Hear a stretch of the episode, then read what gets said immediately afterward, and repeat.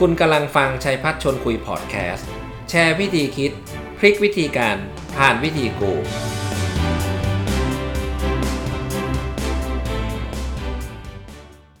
ครับ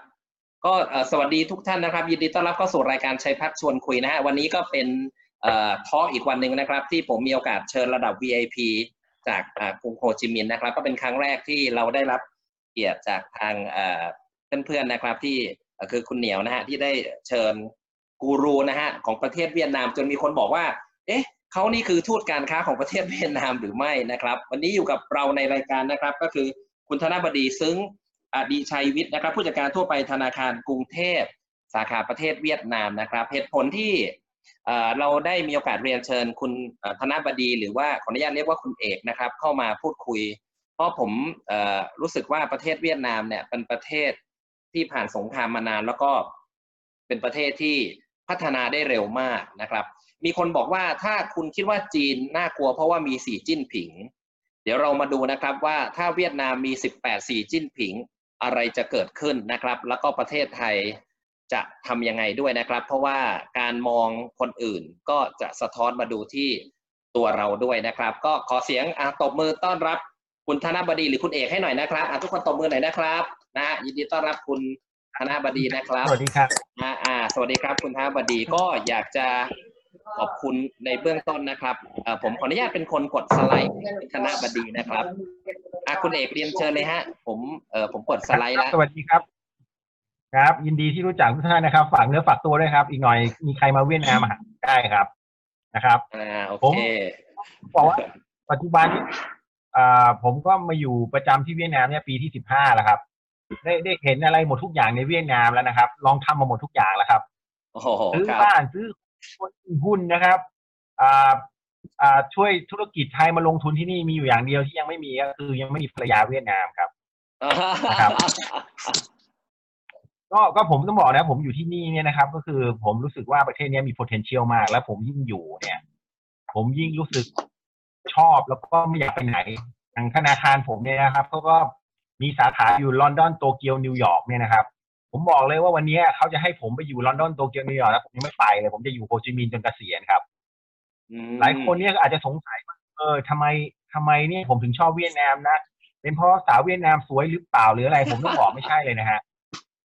ผมผมก็ต้องบอกเลยว่าประเทศเวียดนามเนี่ยมันมี potential มาก และในมุมมองผมเนี่ย แล้วผมกลับไปดูสิ่งที่เวียดนามพัฒนาเนี่ยนะครับ แล้วกลับไปดูเมืองไทยเนี่ย ผมบอกเลยว่าในสิบถึงสิบห้าปีข้างหน้าเนี่ยนะทุกตัวเลขที่เป็นทางด้านเศรษฐกิจเนี่ยเราแพ้เวียดนามหมดนะครับ เราจะแพ้เวียดนามหมด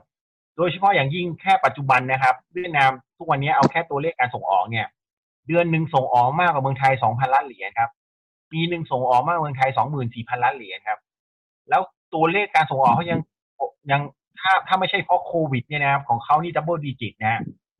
เพราะฉะนั้นเนี่ยโอกาสที่จะโตไปมากกว่านี้นี่มหาศาลเดี๋ยวเดี๋ยวเดี๋ยวผมจะมาเล่าให้ฟังครับว่าเวียดนามพัฒนามาได้ยังไงครับอื่นเนี่ยนะครับ ผมต้องเล่าให้ฟังก่อนว่า ผมรู้สึกชื่นชมกับประเทศเนี้ยด้วยสามประการด้วยกัน แล้วผมคิดว่าสามประการนี้เป็นปัจจัยหลัก ที่จะทำให้เวียดนามเจริญเติบโตไปในอนาคตนะครับ ปัจจัยแรกนะครับ ที่ผมมองเวียดนามเนี่ยนะครับหนึ่งก็คือว่าในประเทศเนี้ย the law is strictly enforced ครับ คือกฎหมายของเขาศักดิ์สิทธิ์ คนคนทำดีและได้ดีฮะคนทำชั่วโดนลงโทษครับ คุณคุณคุณอาจจะคือคือคุณอาจจะไม่เชื่อเลยนะครับ ว่าอ่าอ่านักนักการเมืองเวียดนามเนี่ย ที่ไปโกงเงินโกงเงินเนี่ยนะครับคอร์รัปชันเนี่ยร้อยห้าสิบล้านเหรียญนะครับอ่าแล้วก็หนีไปอยู่เยอรมันนะครับจะเป็นเลส i เดนต์ของเยอรมันเช้าเนี่ย คืนนี้เดินเดินอยู่กลางพักแล้วอยู่ดีหลับไปพรุ่งนี้ตื่นขึ้นมาอยู่ในฮานอยครับ อยู่ในคุกครับ แล้วก็เขาเขาเขาจับกลับมานะฮะคือถ้าอยู่ดีๆมันจะกลับมาทำไมถ้า ถ้าไม่โดนจับกลับมา โดนจับกลับมานี่ยังไม่พอนะฮะเงินอยู่ไหนร้อยห้าสิบล้านเหรียญช่วยเอามาคืนด้วยนะครับ แล้วรัฐมนตรีคนไหนอยู่เบื้องหลัง รองนายกคนไหนอยู่เบื้องหลังเขาจับเรียกฮะ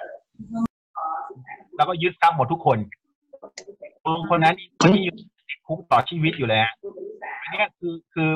แล้วถ้าคืนคุณมาเที่ยวเวียดนามนะคุณจะเห็นเลยว่าไม่มีใครเนี่ยกล้ากล้าขัดกฎหมายเลยเพราะไม่มีใครไม่ใส่หมวกกันน็อกเวลาขี่มอเตอร์ไซค์ครับ คืออันเนี้ยคือผมชื่นชมเขามากคือพอ the law is in อ่าเขาเรียกในสังคมมันดีอะมันมีผิดมีถูกนะครับ แล้วตัวที่สองเนี่ยที่ผมจะชื่นชมเขานะ ก็คือปัจจัยที่สองคือว่าประเทศเวียดนามเนี่ยเป็นประเทศที่คนรักชาติและมีความ unity สูงมาก เขาเคยลำบากมาก่อนแบบไม่มีข้าวกิน แล้ววันนี้เขามาถึงจุดนี้ได้เนี่ยผมบอกเลยเป็น เป็นเพราะความ unity ของเขาจะเห็นเลยว่าฟุตบอลเนี่ยเขาจะแพ้เรายังไงในอดีตเนี่ยก็บอกวันหนึ่งเขาต้องชนะนะครับ แล้วความ unity ของเขาเนี่ยของคนเนี่ยความรักแสนตันนะครับ ลงทุนไปสามแสนกว่าล้านบาทนะครับไอ้ Formosa เนี่ยความที่มาลงทุนใหญ่ก็คิดว่าตัวเองมีมีมีมีมีความแข็งพอสมควร ก็เลยไม่ก็เลยเอาอะไรนะ wastewater treatment เนี่ยไม่เปิด แต่เอาเอาไซยาไนด์ที่ที่ใช้เนี่ยเทลงทะเลทั้งหมดเลยเป็นตันๆนะครับ เพราะฉะนั้นเนี่ยภายในแค่เทปุ๊บเนี่ย เชื่อไหมปลาเนี่ยร้อยร้อยเป็นร้อยกิโลนี่ตายหมดทั้งทะเลฮะแล้วแล้วคนโฟโมซาเนี่ยก็มาบอกมาบอกให้ให้ข่าวว่า เนี่ยทำไมคนเวียดนามต้องมากระตือรือร้นกับแค่เรื่องปลาตายนะโฟโมซานำความเจริญมาให้สู่ประเทศเวียดนาม ควรจะ ควรจะภูมิใจ เชื่อไหมฮะแค่แค่ออกมาให้สัมภาษณ์แค่เนี้ยคนเวียดนามห้าหกสิบล้านคนเนี่ยเปลี่ยน Facebook เป็นรูปปลาพร้อมกันแล้วบอกรัฐบาลว่าไม่พอใจต้องต้องจัดการกับบริษัทแบบนี้ รัฐบาลเข้ามาตรวจสอบปุ๊บปรับทันทีฮะสองหมื่นล้านบาทครับ ค่าน้ำเสียฮะแล้วเอาค่าน้ำเสียเนี่ยนะครับ ไปไปจ่ายให้ชาวประมงในในสามจังหวัดที่ปลาตายเนี่ย เป็นรายได้หนึ่งปีล่วงหน้าเลย คือผมคิดว่ามันมันมันถูกต้องแล้วคือความความที่คนเนี่ยเขา unity กันเนี่ยนะแล้วไม่ยอมให้เกิดความผิดขึ้นมาเนี่ยนะมันทำให้มันให้สังคมมันดีนะอันนี้คือสองตัวแรก ตัวที่สามที่ผมเห็นว่าเวียดนามเก่งมากจริงคือรัฐบาลครับ ผมต้องบอกนะเวลาที่เราฟังว่าเออรัฐบาลเวียดนามเนี่ยนะครับโหเป็นคอมมิวนิสต์ดูมันดูมันน่ากลัว ดูมันไร้สาระ ดูมันไม่ค่อย ไม่ค่อยมี efficiency แต่จริงๆเนี่ยผมต้องบอกเลยนะคอมมิวนิสต์เนี่ยนะมัน มันคือการระบบจองหัวนะครับ คนที่ไม่เก่งนี่มันขึ้นมาไม่ได้ฮะเพราะพรรคคอมมิวนิสต์เนี่ยมันจะมีทุกจังหวัดทุกตำบลนะครับ สมาชิกเนี่ยคุณต้องเป็นเด็กแล้วพอคุณเป็นสมาชิกพรรคคอมมิวนิสต์เนี่ยเขาก็จะเอางานที่คุณทำนะการที่คุณจะขึ้นมาได้เนี่ยคุณต้องมี KPI แล้วแล้วพรรคคอมมิวนิสต์นะครับ ทุกห้าปีเนี่ยเขาจะเลือกตั้งกันเขาจะเลือกคนเก่งที่สุดในในแต่ละภาคในแต่ละจังหวัดเขาขึ้นมาเป็นตัวแทนของพรรคคอมมิวนิสต์กลาง และในในพรรคคอมมิวนิสต์กลางเนี่ยนะครับเขาก็จะเลือกกันขึ้นมาสิบแปดคนเขาเรียกว่าเขาเรียกว่าเขาเรียกอะไรอรหันสิบแปดองค์เนี่ย คนเก่งที่สุดในประเทศสิบแปดคนนั่งอยู่มันนั่งอยู่ที่เดียวกันนะครับ เพื่อจะเพื่อจะตัดสินใจว่าประเทศเวียดนามจะเอายังไงต่อจะแก้ปัญหายังไง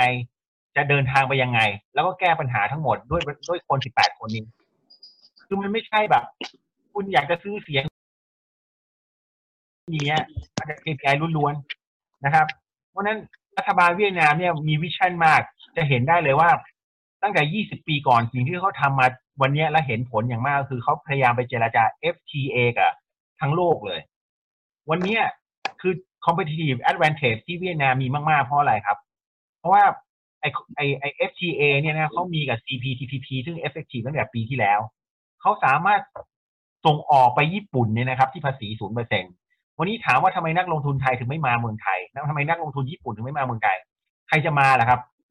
เมืองไทยมี FTA กับญี่ปุ่น แต่สิทธิประโยชน์มันสู้ CPTPP ไม่ได้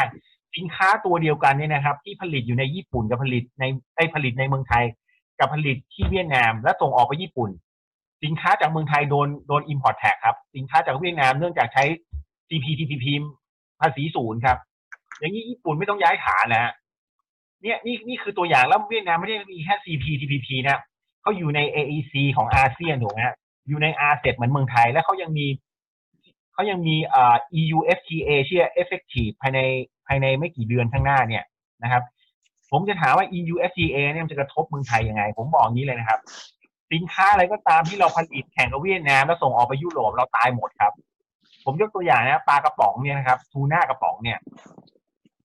คุณเอาทูน่านะครับ มาแพ็คใส่กระป๋องผมถามว่าต้นทุนการผลิตในเวียดนามกับในเมืองไทยเนี่ยใครถูกกว่ากัน เวียดนามถูกอยู่แล้วถูกกว่าอย่างน้อยสิบถึงสิบห้าเปอร์เซ็นต์ครับ cost of goods sold เนี่ยเพราะอะไรฮะเพราะปลาเวียดนามถูกกว่าค่าแรงถูกกว่าค่าไฟก็ถูกกว่าค่าน้ำก็ถูกกว่านะฮะพอพอผลิตใส่กระป๋องนี่เอาไปแข่งแข่งส่งออกไปยุโรปแข่งกันเนี่ย ตอนที่เวียดนามไม่มี FTA กับ EU เนี่ยครับ ที่ยังไม่ effective ปัจจุบันเนี่ยภาษียุโรปเนี่ย นะครับ คิดเวียดนามที่ยี่สิบเปอร์เซ็นครับ แต่คิดของไทยที่ยี่ห้าครับ เพราะเวียดนามได้ GSP แต่ไทยไม่ได้ครับ แต่ในสามเดือนข้างหน้าเวลาที่ EU FTA FTA effective เนี่ยนะครับ เวียดนามสูงครับเพราะเวียดนามสูงต้นทุนการผลิตของสินค้าไทยที่ส่งไปยุโรปเนี่ยยี่สิบห้าเปอร์เซ็นแพงกว่าเวียดนามแถมยังไม่รวมต้นทุนค่าการผลิตนะเพราะฉะนั้นถ้าส่งออกเราโตขึ้นจะโตได้ยังไง มันต้องมันต้อง ต่ำดินอยู่แล้วถ้าถ้าเป็นอย่างนี้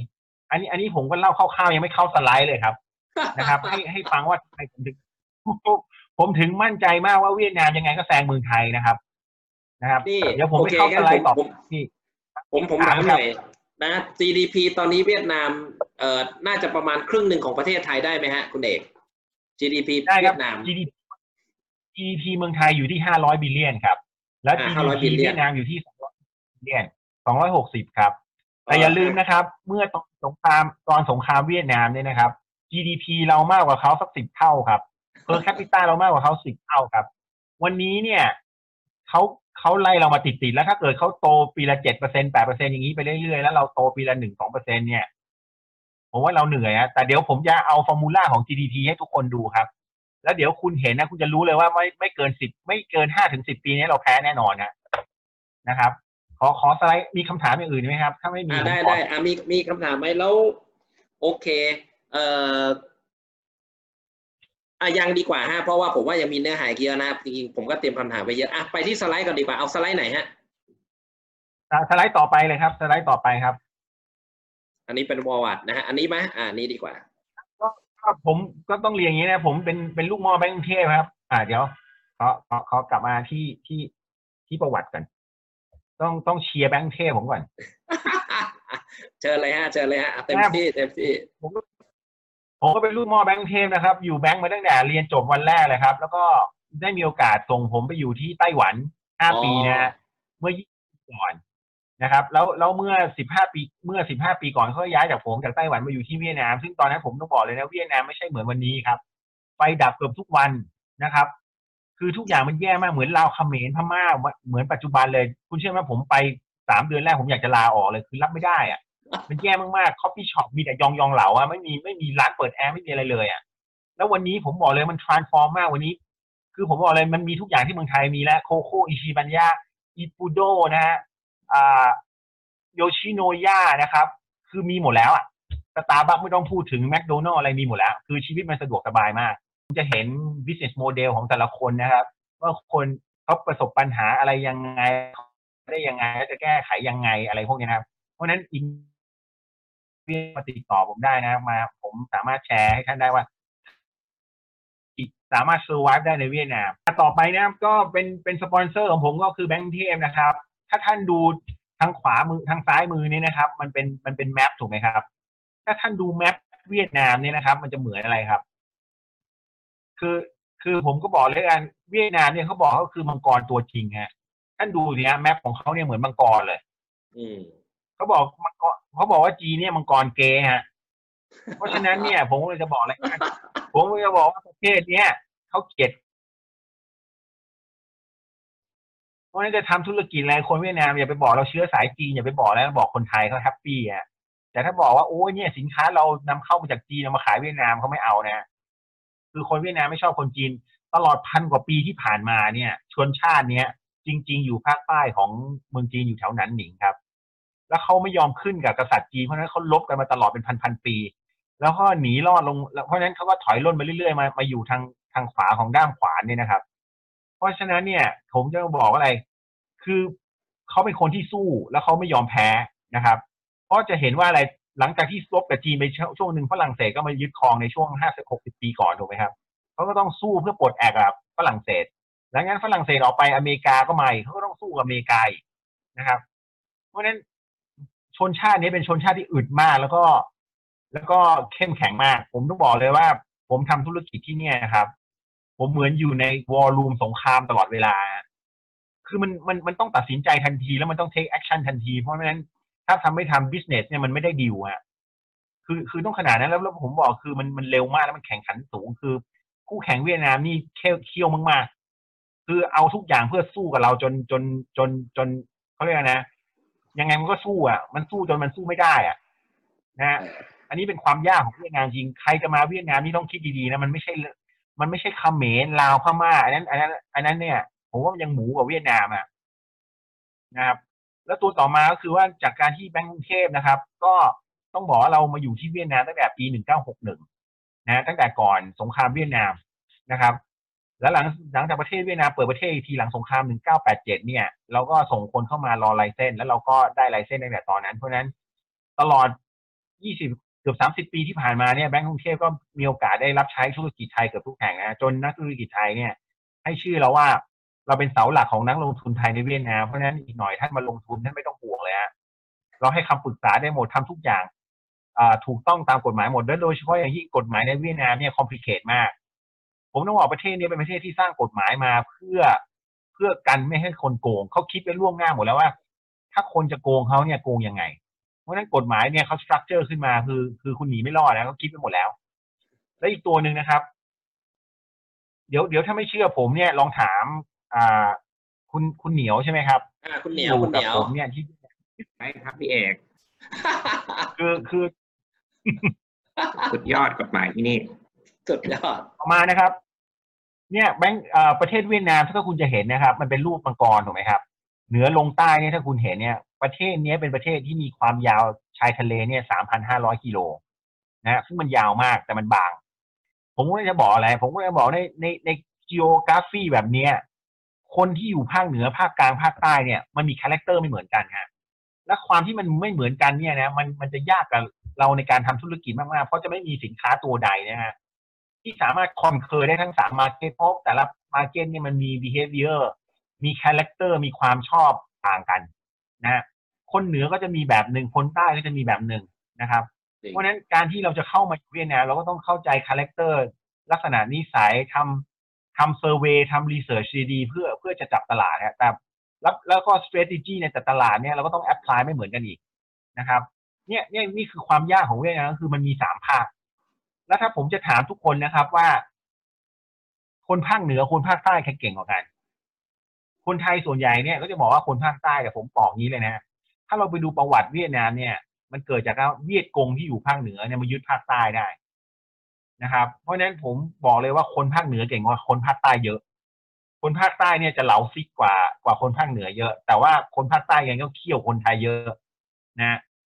เพราะฉะนั้นเนี่ยผมก็เลยเรียนให้ทราบเลยว่าการมาเวียดนามเนี่ยนะครับ เราก็ต้องศึกษานิสัย character คนแต่ละจังหวัด อ่าให้ให้ชัดเจนก่อนที่เราจะใช้ marketing strategy หรือจะทำอะไรนะครับ ขอขอสไลด์ต่อไปครับ โอเคครับแป๊บหนึงฮะปึ๊บ อันอะนี้แล้วแล้วเดี๋ยวเสริมอีก เดี๋ยวเสริมอีกนิดนึงครับ เสริมอีกนิดนึงท่านท่านจะเห็นนะอ่าไม่ต้องเปลี่ยนก็ได้ครับ อ่า ท่านจะเห็นนะ แบงก์กรุงเทพเรามีสองสาขา เดี๋ยวเดี๋ยวขอกลับไป เรามีสองสาขาเนี่ยนะครับอ่าอันหนึงอยู่ฮานอยอีกอันหนึงอยู่โฮจิมินห์นะครับ แล้วเราก็อยู่กลางเมืองสาขาเราเนี่ยอยู่กลางเมืองทั้งหมด แล้วผมจะเล่าให้ท่านฟังว่าท่านอาจจะไม่เชื่อนะครับ ท่านดูท่านดูโฮจิมินห์ซิตี้ branch เนี่ยนะครับ หน้าแบงก์ผมที่ผมอยู่เนี่ยนะครับข้างหน้าลานหน้าแบงก์ผมเนี่ย เขาเรียกถนนเวียนเวครับเขาเรียกว่าเวียนเวียนเว boulevard ให้ท่านนึกนะครับ มันก็คือ ถ้าท่านนึกนะ มันก็นึกเหมือนกรุงปารีสครับ ข้างหน้าแบงก์ผมเนี่ยก็คือชองเซลิเซ่ครับนะจริงๆเนี่ยคือ มันคือถนนให้คนเดินนะครับ ยาวสักกิโลหนึ่งนะครับ ซึ่งตัวเนี้ยผมท่านเชื่อไหมครับว่า หน้าแบงก์ผมเนี่ย ห้องแถวห้องหนึ่งเนี่ยหกสิบตารางเมตรเนี่ยนะครับอ่าไม่ใช่หกสิบตารางเมตร สิบอ่าสิบห้ากว้างยาวสิบห้าเมตร กว้างสี่เมตรก็หกสิบตารางเมตรถูกต้องหกสิบตารางเมตรถึงแปดสิบตารางเมตรเนี่ยนะครับ ที่ดินห้องแถวห้องหนึ่งเนี่ยนะครับร้อยห้าสิบล้านบาทครับท่านอาจจะไม่เชื่อนะแต่มันเป็นเรื่องจริงนะห้องแถวห้องหนึ่งหน้าแบงก์ผมเนี่ยหกสิบตารางเมตร เนี่ย ผมย้ำอีกทีนะฮะห้าล้านเหรียญครับ ค่าเช่าต่อต่อเดือน ต่อห้องห้าแสนบาทต่อเดือนเนี่ย สมมติคุณจะไปทำชานมอันเล คุณจะไปทำอะไรนะ Tiger Sugar ที่นี่นะครับ ก็เตรียมตัวจ่ายห้าแสนบาทต่อเดือนค่าเช่าครับ อยู่หน้าถนนนั้นครับ ท่านจะเห็นเลยใช่ไหมครับ ว่าในเวียดนามเนี่ย ท่านก็อาจจะสงสัยว่าเฮ้ย จะบ้าหรือเปล่าทำไมในเมืองไทยเนี่ยนะ เรามีรายได้มากกว่านี้ทำไมที่ดินเราถูกกว่าเขาเยอะทำไมเวียดนามแพงได้ขนาดนี้ แล้วแล้วแล้วเชื่อไหมฮะว่า ไอ้ที่ดินราคาห้องแถวเนี่ย ถ้ามีคนขายเนี่ยนะมันมีคนซื้อทันทีเลย มันแย่งกันอย่างกระทองฮะคือคือเขาคนเวียดนามเนี่ย ผมถึงบอกว่า การที่คุณจะมาประเทศอื่นไปลงทุนเนี่ยนะคุณต้องเข้าใจคาแรคเตอร์เขาก่อนเขามีประวัติศาสตร์เป็นยังไงเขามีการศึกษามายังไง เพราะเขาคิดไม่เหมือนคนไทยฮะเดี๋ยวผมจะเล่า background ตัวนี้ทำไมที่ดินในเวียดนามถึงแพงกว่าเมืองไทยมากๆนะครับอืมท่านดีครัท่าบนลองคิดดูครับท่านลองคิดดูนะครับ ถ้าประเทศไทยเนี่ย ประเทศเวียดนามอยู่ในสงครามมาก่อนถูกไหมครับ ประเทศที่มีสงครามนี่จะเจอเจอเจอผลกระทบแล้วฮะก็คือเงินเฟ้อสูงถูกไหมฮะเวลาที่คุณเจอเงินเฟ้อสูงระดับแปดสิบเปอร์เซ็นร้อยเปอร์เซ็นพันเปอร์เซ็นเนี่ยนะครับหมายความว่าอะไรคุณได้เงินมาร้อยบาทนะวันนี้เนี่ย อีกไม่กี่วันคุณถือไปเนี่ย value มันศูนย์ทันทีถูกไหมฮะเพราะฉะนั้นสิ่งที่คนเวียดนามเขาเจอมาตลอดชีวิตเขาเนี่ยเขาจะไม่เก็บเงินสดของตัวเองครับเขาจะเขาจะไม่ฝากเงินที่ธนาคาร แต่เขาจะได้ดองมาปุ๊บเนี่ย เขาจะต้องทิ้งเป็น asset อะไรก็ตามที่สามารถ sustain value เขาในทันที ถูกไหมเพราะไม่งั้นถ้าเขาเก็บเงินสดเนี่ยมูลค่ามันมันมีแต่ศูนย์ลงศูนย์ลง สิ่งที่เขาจะเก็บได้ท่าลองคิดดูนะ ถ้าถ้าท่านถ้าเป็นท่านเนี่ย ถ้าท่านเป็นคนเวียดนามท่านจะเก็บอะไรฮะหนึ่งถูกไหมฮะท่านต้องไปแลกทองคำถูกไหมเพราะทองคำมันจะ sustain value มันเป็น international price ถูกไหมมันจะไม่มีมูลค่าลดลงมีแต่ขึ้นสองคือแล้วท่านต้องไปซื้อ US ดอลลาร์เก็บไว้ถูกไหมเก็บในบ้าน US ดอลลาร์มันเป็น international exchange เพราะฉะนั้นมูลค่ามัน sustain ถูกไหมตัวที่สามท่านมี option อะไรครับ ก็คือที่ดินนะฮะเพราะฉะนั้นคนเวียดนามเขาซื้อที่ดินเขาคิดไม่เหมือนเราเขาคือคือมันคือเซฟวิ่งของเขาในอนาคตเขาไม่จำเป็นต้องขายออกมาตราบใดก็ตามที่เขาไม่จำเป็นต้องใช้เขาก็ไม่ขาย แล้วมันไปสามารถ sustain value เขาไปในอนาคตเพราะนั้นถ้าใครอยากจะได้ที่ดินเนี้ยก็ต้องจ่ายเขาราคาสามสี่เท่าไม่เขาก็ไม่ขาย และโลเคชันดีๆเนี่ยนะครับ ทุกคนรู้เลยถามคนเวียดนามทั้งหมดยังมีที่อยู่ไหนถนนเวียนเวครับ เพราะฉะนั้นมูลค่ามันถึงห้าล้านเหรียญเนี่ยเพราะฉะนั้นผมถึงบอกไงคนรวยทุกคน ถ้ามีเงินเนี่ยเขาไม่ฝากธนาคารเขาจะมาซื้อที่ครับ นี่แหละเป็นเหตุผล แล้วคนไทยส่วนใหญ่ที่มาทำธุรกิจที่นี่นะถ้าไม่ทำการบ้าน และคิดว่าเขมรลาวพม่าเนี่ยคิดเวียดนามเนี่ยคิดเหมือนคนไทยนะเจ็บหมดฮะ เพราะนั้นเพราะนั้นเนี่ย เวียดนามเป็นอะไรที่ไม่มีอะไรเหมือนเมืองไทยเลย คนก็คนก็คิดไม่เหมือนกัน เพราะนั้น เราต้องวางแผนเตรียมการดีๆครับนะครับเอ่อขอขอหน้าต่อไปครับ โอเคครับ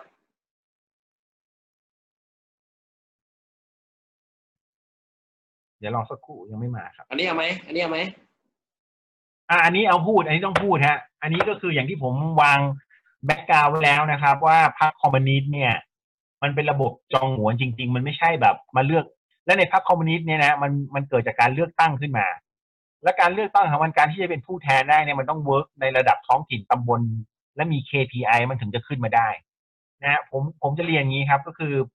ทุกๆห้าปีเนี่ยพรรคคอมมิวนิสต์จะเลือกตั้งทั่วประเทศเลย คนที่เป็นสมาชิกเนี่ยเขาก็จะเลือกกันมาทั่วประเทศมีเป็นล้านคนเนี่ยเขาก็จะเลือกตัวแทนขึ้นมา 175 คนทางขวามือเนี่ยเขาเรียก Central Committee of Communist Party 175 คนเนี่ยก็จะแบ่งเป็นคนภาคกลางภาคใต้นะครับ แล้วก็ภาคเหนือ แล้วใน175คนเนี่ย ก็จะเลือกผู้แทนใน175คนขึ้นมา18คนนะฮะก็คือในรูป18คนเนี่ยนะครับ โดยใน18คนเนี่ยคนที่เป็นใหญ่สุดก็คือ4คนนะครับ ก็คือคนที่อยู่ข้างบนเนี่ยชายผมขาวเนี่ย คนนี้เขาเรียกมิสเตอร์จ่องก็เป็นเลขาธิการพรรคคอมมิวนิสต์ประเทศเวียดนาม แล้วก็เป็นประธานาธิบดีด้วยเขาควบสองตำแหน่งเหมือนสีจิงผิงเลย และนโยบายของเขาตลอด5ปีที่ผ่านมาก็คือปราบคอร์รัปชันโอ้ยคอร์รัปชันที่โดนจับเรียบจริงฮะ ผมผมทึ่งกับเขามากนะมันมีมันมีเคสที่ว่าอบริษัทมือถือของรัฐเนี่ยนะครับ บริษัทมือถือของรัฐเนี่ย มันถูกอ่า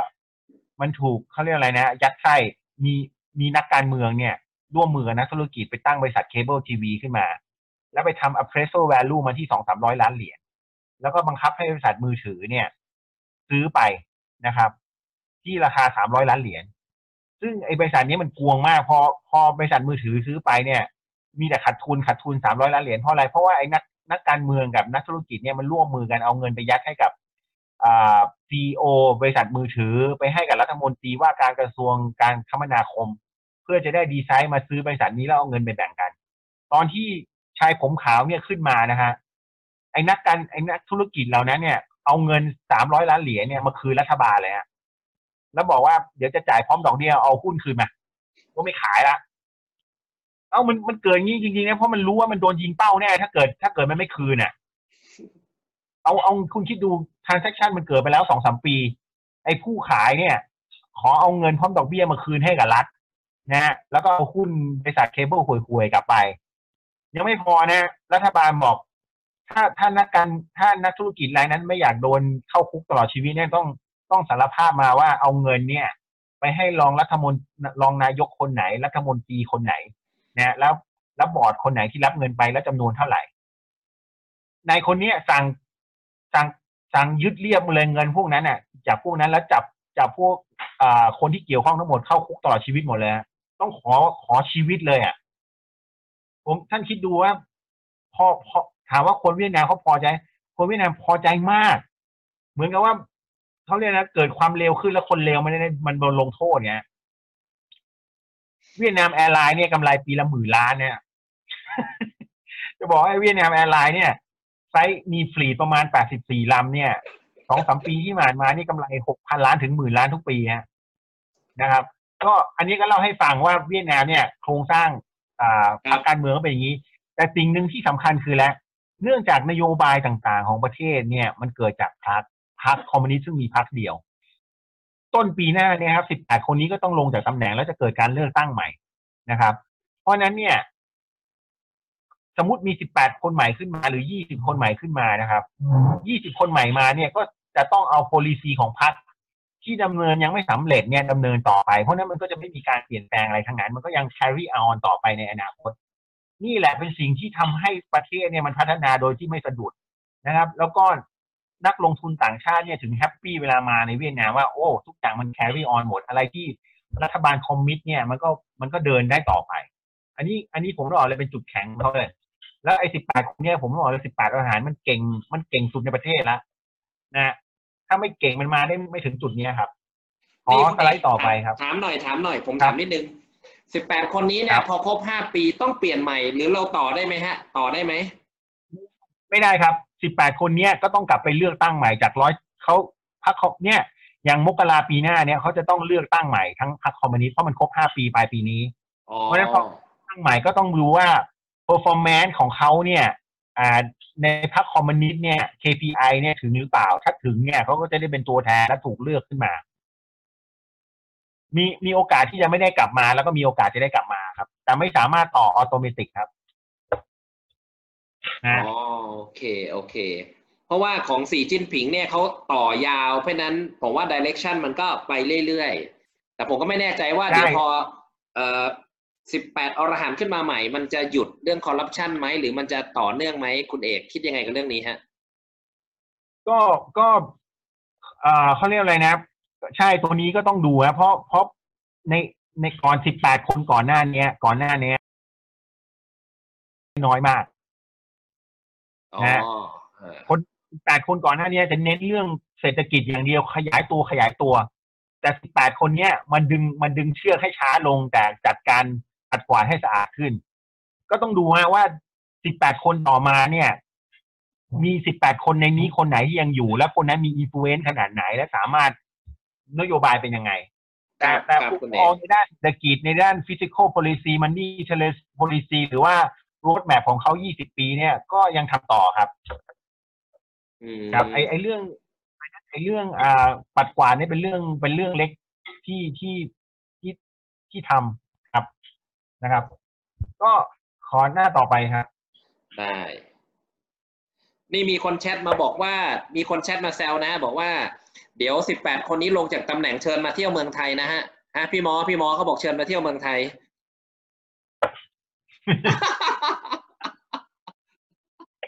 ผ่านเลยฮะผ่านเลยฮะผ่านไปผ่านไปครับ ก็อันนี้นะครับก็เป็นเรื่องของเศรษฐกิจจะแตะนิดนึงนะครับ หลายหลายหลายท่านเนี่ย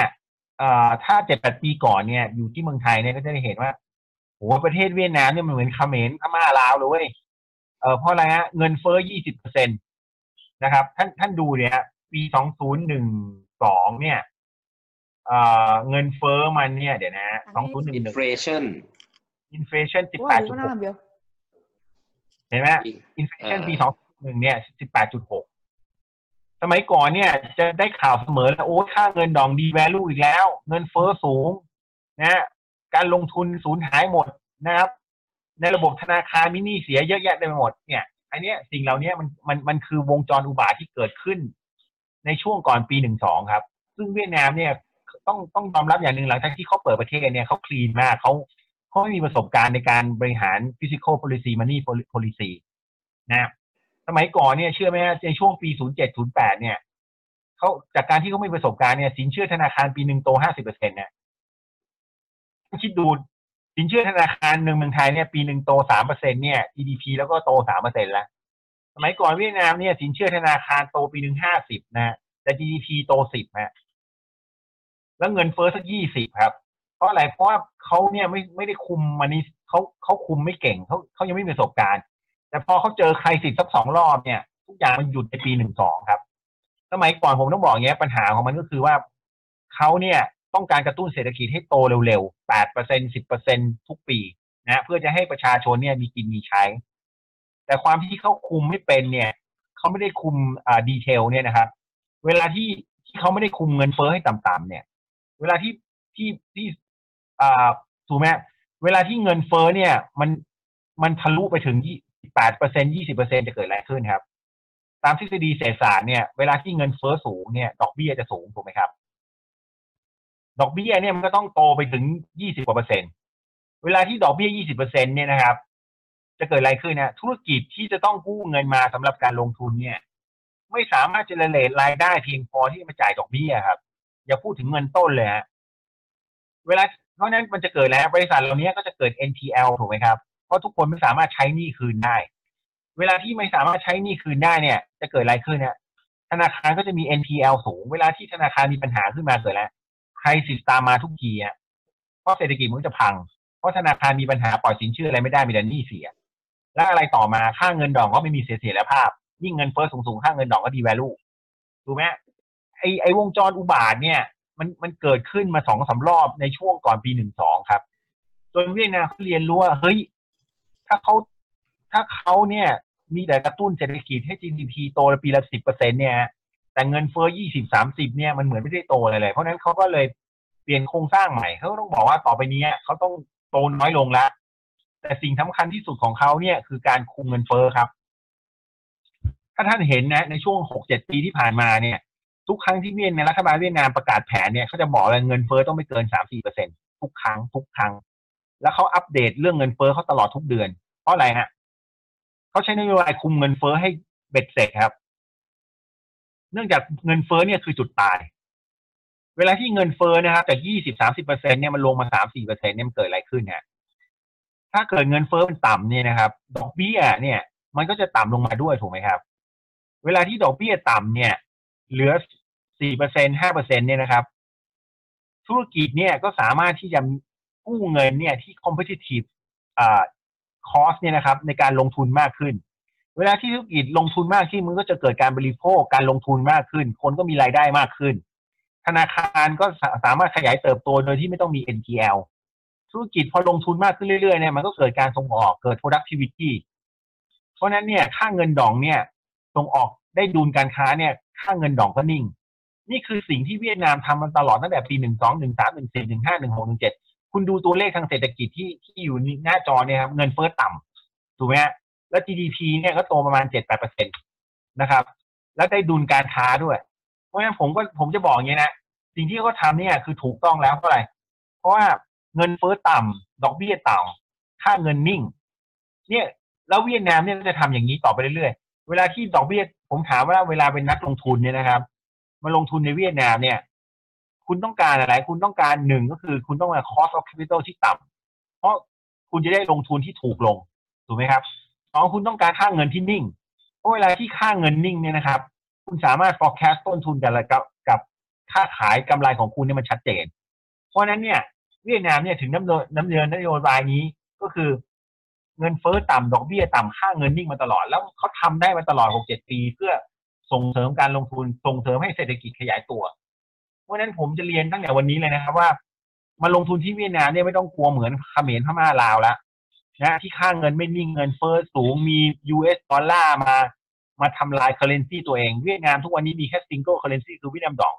แล้วเดี๋ยวนี้ fundamental เวียดนามเนี่ยนะครับ ผมต้องบอกว่ามันดีขึ้นเรื่อยๆ เพราะอะไร จากสมัยก่อนก่อนปีหนึ่งสองเนี่ยนะครับ เวียดนามเนี่ยไม่มี international reserve สักบาท current account เนี่ย deficit เนี่ยแปดเปอร์เซ็นต์เก้าเปอร์เซ็นต์ต่อ GDP นะฮะ balance payment ติดลบ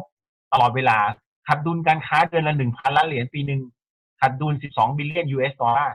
เชื่อไหมครับ ณวันนี้เนี่ยเมื่อปลายปีที่แล้วเนี่ยเวียดนามได้ดุล8,000ล้านเหรียญต่อปีฮะ balance of payment เนี่ยบวก2ถึง3%ต่อ GDP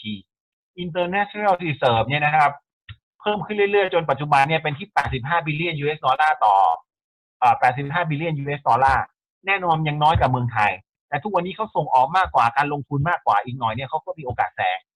นะครับ เพราะฉะนั้น fundamental เวียดนามวันนี้ดีขึ้นเรื่อยๆ เป็นน้องๆไทยเลย แล้วก็ฉีกตัวออกจากพวกเขมรพม่าลาวหมดละนะตอนนี้จี้เมืองไทยมาเรื่อยๆนะครับ หน้านี้มีคำถามเลยไหมครับดรเออ ตอนนี้ตอนนี้อินเฟชันของของเวียดนามที่คุมมาหกเจ็ดปีนี่อยู่ประมาณกี่เปอร์เซ็นต์ฮะ ที่บอกว่าต่ำดูดูดูเงินเฟ้อนะครับที่ตารางเนี่ยนะครับเดี๋ยวนะฮะเงินเฟ้อตารางนี้ไม่มีนะฮะ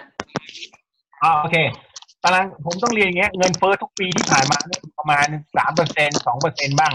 อ๋อเกือบทุโอกปีเคฮะก็นะครับต่ำเพราะฉะนั้นดอกเบี้ยมันก็เลยต่ำลงมาแล้วท่านท่านท่านจำได้ไหมครับ ที่ผมพูดเมื่อ เมื่อเมื่อสไลด์ก่อนเนี่ยผมบอกว่าคนเวียดนามเนี่ยกลัวอะไรฮะกลัวค่าเงินเขาจะไม่ถือเงินดองถูกไหมครับ ใช่ เพราะอะไรเพราะเขาคิดว่าค่าเงินดองจะดีแวลูแล้วแล้วเงินเฟ้อจะสูงถูกไหมฮะอันนี้คือสิ่งที่คนเวียดนามกลัวเขาก็เลยต้องถอนเงินจากแทนที่เขามีเงินเนี่ยเขาจะไปฝากระบบธนาคารเขาก็เอาเงินเนี่ย ไปซื้อทองคำไปซื้อ US ดอลลาร์แล้วเก็บไว้ที่บ้านถูกไหมฮะแล้วผมถามว่าถ้าเศรษฐกิจเป็นอย่างเนี้ยธนาคารไม่มีเงิน ธนาคารก็ต้อง offer ดอกเบี้ยเงินฝากสูงๆ เพื่อมาดึงเงินฝากถูกไหมเศรษฐกิจก็เป็นง่อยนะถูกไหมแต่ทุกวันนี้พอพอค่าเงินพอเงินเฟ้อต่ำนะดอกเบี้ยต่ำและค่าเงินดองนิ่งปุ๊บเนี่ยประชาชนส่วนใหญ่ก็เริ่มมั่นใจแล้วว่าเดี๋ยวนี้ดอกไม่มีปัญหาสมัยก่อนละคนก็เอาเงินเนี่ยที่ US ดอลลาร์ทองคำเนี่ยไปเทขายทิ้งแล้วก็ไปฝากธนาคารลง เพราะฉะนั้นดอกเบี้ยพอเงินเฟ้อต่ำเนี่ย ดอกเบี้ยมันก็ได้รับอันนี้สงต่ำมาหมดเลย ทั้งหมดเนี่ยคือเพื่อกระตุ้นการลงทุนแล้วให้ให้นักลงทุนเนี่ยมันแฮปปี้แล้วก็คนประเทศตัวเองก็มั่นใจใน currency ตัวเอง เพราะฉะนั้นผมถึงบอกว่าเวียดนามจะทำทุกทำทุกวิธีทางให้เงินเฟ้อต่ำดอกเบี้ยต่ำแล้วก็ค่าเงินนิ่งครับ ดูสไลด์ต่อไปนะชัดเจนแล้วเดี๋ยวดูสไลด์ต่อไปขอบคุณครับ นี่เราจะหมดเวลาเองครับ อ่าไม่เป็นไรที่ฮะผมเพิ่ต่งอเลยเริ่มฮะเอ๊ะคุณคุณคุณอ่า ธาราวดีมีเซกเมนต์ไหนที่ที่เราจะโฟกัสได้บ้างฮะนอกจากแมกโรคือผมคิดว่าที่ที่เอ่ออยากจะอยากจะทราบว่าตอนเนี้ยอะไรเป็นเอ่ออย่างอย่างเมืองไทยนะฮะที่เจ๋งก็คือท่องเที่ยวตัวที่หนึ่งตัวที่สองก็คือไอตัวที่เป็นเอ็กซ์พอร์ตนะเราก็ทำทีนี้ผมอยากรู้ว่าอะไรคือท็อปอินดัสทรีของเวียดนามถ้าท็อปอินดัสทรีนะครับ เดี๋ยวเดี๋ยวต้องไปเปิดไปหน้าหน้าหลังนะ เออเออเอ่อเดี๋ยวนะ มันอยู่หน้าเป็นเด็กครับแต่ผมขอขอดูเอาเอาเอาใกล้ๆอันนี้ก่อนก็ได้อะอะคือคือเนี่ยผมต้องบอกว่าอะไรคือ opportunity ของเวียดนามนะถ้าถ้ามาลงทุนหรือมาทำการค้าขายอ่านะโอครัเคบดีฮะอ่าเชิญเลยฮะก็คือว่าประเทศเวียดนามเนี่ยมีประชาชน 97 ล้านคนถูกไหมฮะแล้ว 97 ล้านคนเนี่ย เป็นคนหนุ่มสาวทั้งนั้นเลย และคนหนุ่มสาวเหล่านี้กำลังเป็นชนชั้นกลางที่มีรายได้มากขึ้น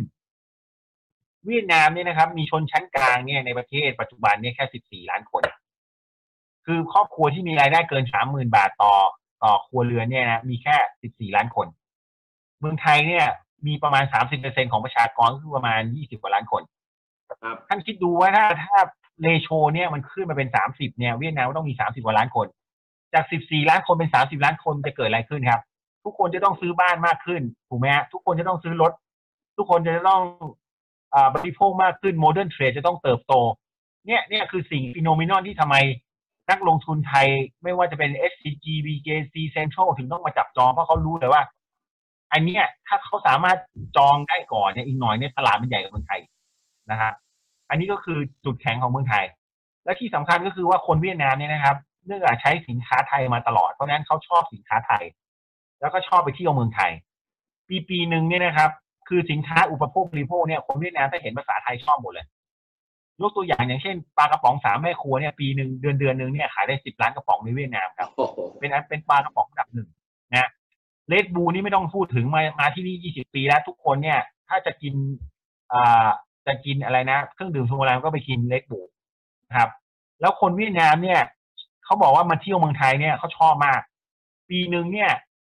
destination ของคนเวียดนามที่ไปต่างชาติต่างประเทศมากที่สุดคือเมืองไทยครับปีละหนึ่งล้านคนครับ นะคือคือเขาบอกว่าคนโฮจิมินห์เนี่ย ไปเที่ยวฮานอยเนี่ย ค่าตั๋วยังแพงแบบบินเข้ากรุงเทพเลยแถมช้อปปิ้งอาหารอะไรเมืองกรุงเทพถูกกว่าฮานอยทั้งหมด เพราะฉะนั้นเข้ามาแบงคอกดีกว่า เพราะฉะนั้นอันเนี้ยคือสิ่งหนึ่งที่เป็นโอกาสของเราเลยฮะแล้วคนเวียดนามส่วนใหญ่อยู่ที่ไหนทราบไหมครับคนเวียดนามส่วนใหญ่อยู่ที่พาตินัมครับ อยู่แถวประตูน้ำแล้วก็อยู่ที่บิ๊กซีราชประสงค์ทุกคนเนี่ยล้านคนเนี่ย ไปเที่ยวเมืองไทยทุกคนต้องไปเดินบิ๊กซีราชประสงค์ครับ เพราะฉะนั้นการที่เราจะ develop แบรนด์เราเนี่ย โดยที่ไม่ต้องมาเวียดนามเนี่ย หรือเราจะสามารถสร้างอ่าอะไรนะ สินค้าเรากับคนเวียดนามเนี่ย ไปแถวนั้นเลยครับ แล้วก็เราตั้งบูธขึ้นมานะ จ้างคนเวียดนามมาเชียร์สินค้าเรา แล้วทราบไหมว่าคนเวียดนามหนึ่งคนเนี่ย ทุกคนเนี่ยมี Facebook คนเวียดนามประมาณเจ็ดสิบล้านคนเนี่ยเล่นอินเทอร์เน็ต แล้วเกือบทุกคนเนี่ยมี Facebook หมด และ Facebook หนึ่งคนเนี่ยมีเพื่อนถึงห้าร้อยถึงพันคนนะเขา active มาก เพราะฉะนั้นเวลาที่เราจะทำธุรกิจกับเขาเนี่ยนะครับ ก็คืออ่าใช้ใช้โซเชียลมีเดียเนี่ย ผมบอกเลยว่า ยิงบ่อยๆ เนี่ย แล้วมี YouTube ภาษาเวียดนามรีวิวกัน เนี่ยมีโอกาสมากในการที่จะเปิดตลาดเวียดนามนะครับ แล้วตัวที่สองนะครับ ในสไลด์นะครับ นอกจากตลาดที่กำลังเติบโตเนี่ยนะจุดแข็งของเวียดนามคือ ต้นทุนการผลิตในเวียดนามเนี่ยถูกกว่าในคนไทยแล้วก็ถูกกว่าใน regional นี้ เพราะอะไรฮะเขามีแรงงานเนี่ยแรงงานคนเวียดนามยังเยอะอยู่ คุณคิดดูนะโรงงานการเม้นจากเมืองไทยเนี่ยเขาบอกว่าอยู่เมืองไทยเนี่ยต้นทุนการผลิตเนี่ยค่าแรงเนี่ยไม่ใช่มันใช่ไม่ใช่รับไม่ได้เพียงแต่ว่ามันไม่มีแรงงาน เวลาที่เขาประกาศว่าจะรับแรงงานร้อยคนเนี่ยเขารับได้แค่ห้าคนแต่เวียดนามเนี่ยคุณประกาศรับร้อยคนมันมาให้คุณเลือกสองร้อยคนเนี่ยคุณก็สามารถเลือกคนเก่งร้อยคนเข้ามาทำงาน อันนี้คือจุดแข็งของเวียดนามเพราะว่าคนเวียดนามเนี่ยทุกวันนี้เนี่ย มันมันเพิ่ง move จากภาคการเกษตรเนี่ยเข้าสู่ภาคการผลิต ยังไม่ได้ไป service เยอะเหมือนเมืองไทยเพราะนั้นคนเวียดนามก็เลยทำงานในโรงงานได้นะครับ แล้วเดี๋ยวนี้เนี่ย infrastructure ของเวียดนามก็ดีขึ้นเรื่อยๆเพราะอะไรไม่มีไฟดับแล้วครับ ถนนหนทางเริ่มมี superhighwayนะการคมนาคมสะดวกขึ้นเรื่อยๆแล้วต่อมานะครับ โอกาสว่าเวียดนามเนี่ยเป็นประเทศ FTA นะครับ กับหลาย ๆ ประเทศ เพราะนั้นถ้าคุณมามาผลิตสินค้าในเวียดนามเนี่ยคุณก็ได้สิทธิ์ในการภาษีศูนย์เปอร์เซ็นในการที่จะไปต่อประเทศไปขายประเทศอื่นนะครับ แล้วตัวต่อมาเนี่ย เดี๋ยวนี้ค่าเวียดนามเนี่ยค่าเงินก็นิ่งนะครับ ดอกเบี้ยก็ต่ำลง เพราะนั้นเนี่ยไม่มีเดี๋ยวนี้เนี่ยลูกค้าผมเนี่ยกี่ร้อยรายเนี่ยนะฮะไม่มีใครซื้อ forward ต้องมาต้องมาเก็งอัตราแลกเปลี่ยนแล้วสบายสบายเลยเพราะ เวียดนามดองเนี่ยดีแวลูไม่เกินหนึ่งเปอร์เซ็นหนึ่งจุดห้าเปอร์เซ็นตนะครับคุณเหนียวครับ ถ้าผมพูดอะไรผิดช่วยเสริมด้วยนะครับหรือมีอะไรเสริมต่อได้ตลอดนะครับ ได้ครับพี่เอกครับคุณเอกคุณเอกผมถามแทรกหน่อยนะมีคนถามนะมีคนถามเข้ามาสองครับคำถามก็ถามแรกก่อนนะฮะเวียดนามเศรษฐกิจดีแล้วดัชนีความสุขของเวียดนามดีไหมครับ อ่า เป็นอ่ามีคนแชทเข้ามา happiness index ผมว่า คือตัวนี้ผมต้องต้องเรียนนะ ผมผมไม่มีตัวเลขอยู่ในมือ แต่ผมคิดว่าเขามีความสุขนะ เพราะอะไรเพราะว่าอย่างช่วงโควิด เนี่ย ประชาชนเขาเนี่ยให้ความพอใจกับรัฐบาลเนี่ยมาเป็นหนึ่งใน regional นี้เลย คือเขาเขาพอใจมากกับรัฐบาลที่สามารถคุมแล้วแล้วเชื่อไหมวันนี้เวียดนามเนี่ยพูดถึงโควิด เนี่ย มีมีคนเป็นโควิดแค่สามร้อยละสามร้อยคนเองแล้วไม่มีคนเสียชีวิตครับคือความที่เขาเนี่ย ช้มาตรการที่เข่งครัดมาก แล้วก็เอ่อเข้าไปเทสในทุกเคส แล้วก็จับควอลันตีหมดทุกคนที่เกี่ยวข้องเนี่ย แล้วก็ไม่ให้ไม่ไม่ให้คนไม่ให้คนต่างชาติเข้าประเทศเนี่ยทำให้เขาทุกวันเนี้ยมีเชื้อไม่ถึงสามร้อยคนนะครับ ก็เขาก็ตอนนี้ต้องบอกว่า life ในเวียดนามตอนนี้ back to normal หมดแล้ว ทุกอย่างเปิดหมดแล้วครับ ไม่มีเชื้อแล้วครับนะครับเออมันอืมเพราะฉะนั้นผมผมว่าคนเวียดนามเขา happy นะ แล้วอีกอย่างเรื่องคอร์รัปชันเนี่ยทำให้เขา happy มากเลยเพราะสมัยก่อนเขารู้สึกว่า เนี่ยคอร์รัปชันมันเยอะทำไมไม่มีใครโดนลงโทษเดี๋ยวนี้ขับคำโดนลงโทษหมดแล้วนะแล้วตัวต่อมานะครับ สิ่งที่เป็นโอกาสตัวหนึ่งก็คือถ้าธุรกิจของท่านเนี่ยนะครับหา raw material ในเมืองไทยไม่ได้ไม่ว่าจะเป็น agricultural อะไรพวกนี้ผมคิดว่าเวียดนามเนี่ยหา raw mat ทางด้านการเกษตรเนี่ย เพื่อใช้ในการผลิตได้ดีเลยอะคือหลาย ๆ เจ้าไม่ว่าจะเป็น ปลาไม่ว่าเป็นปลาปลาทูน่าปลามัคคาเวลอะไรพวกนี้นะครับ ในเวียดนามเยอะกว่าเมืองไทยอยู่แล้วนะครับ แล้วตัวต่อมาก็คือว่าอ่า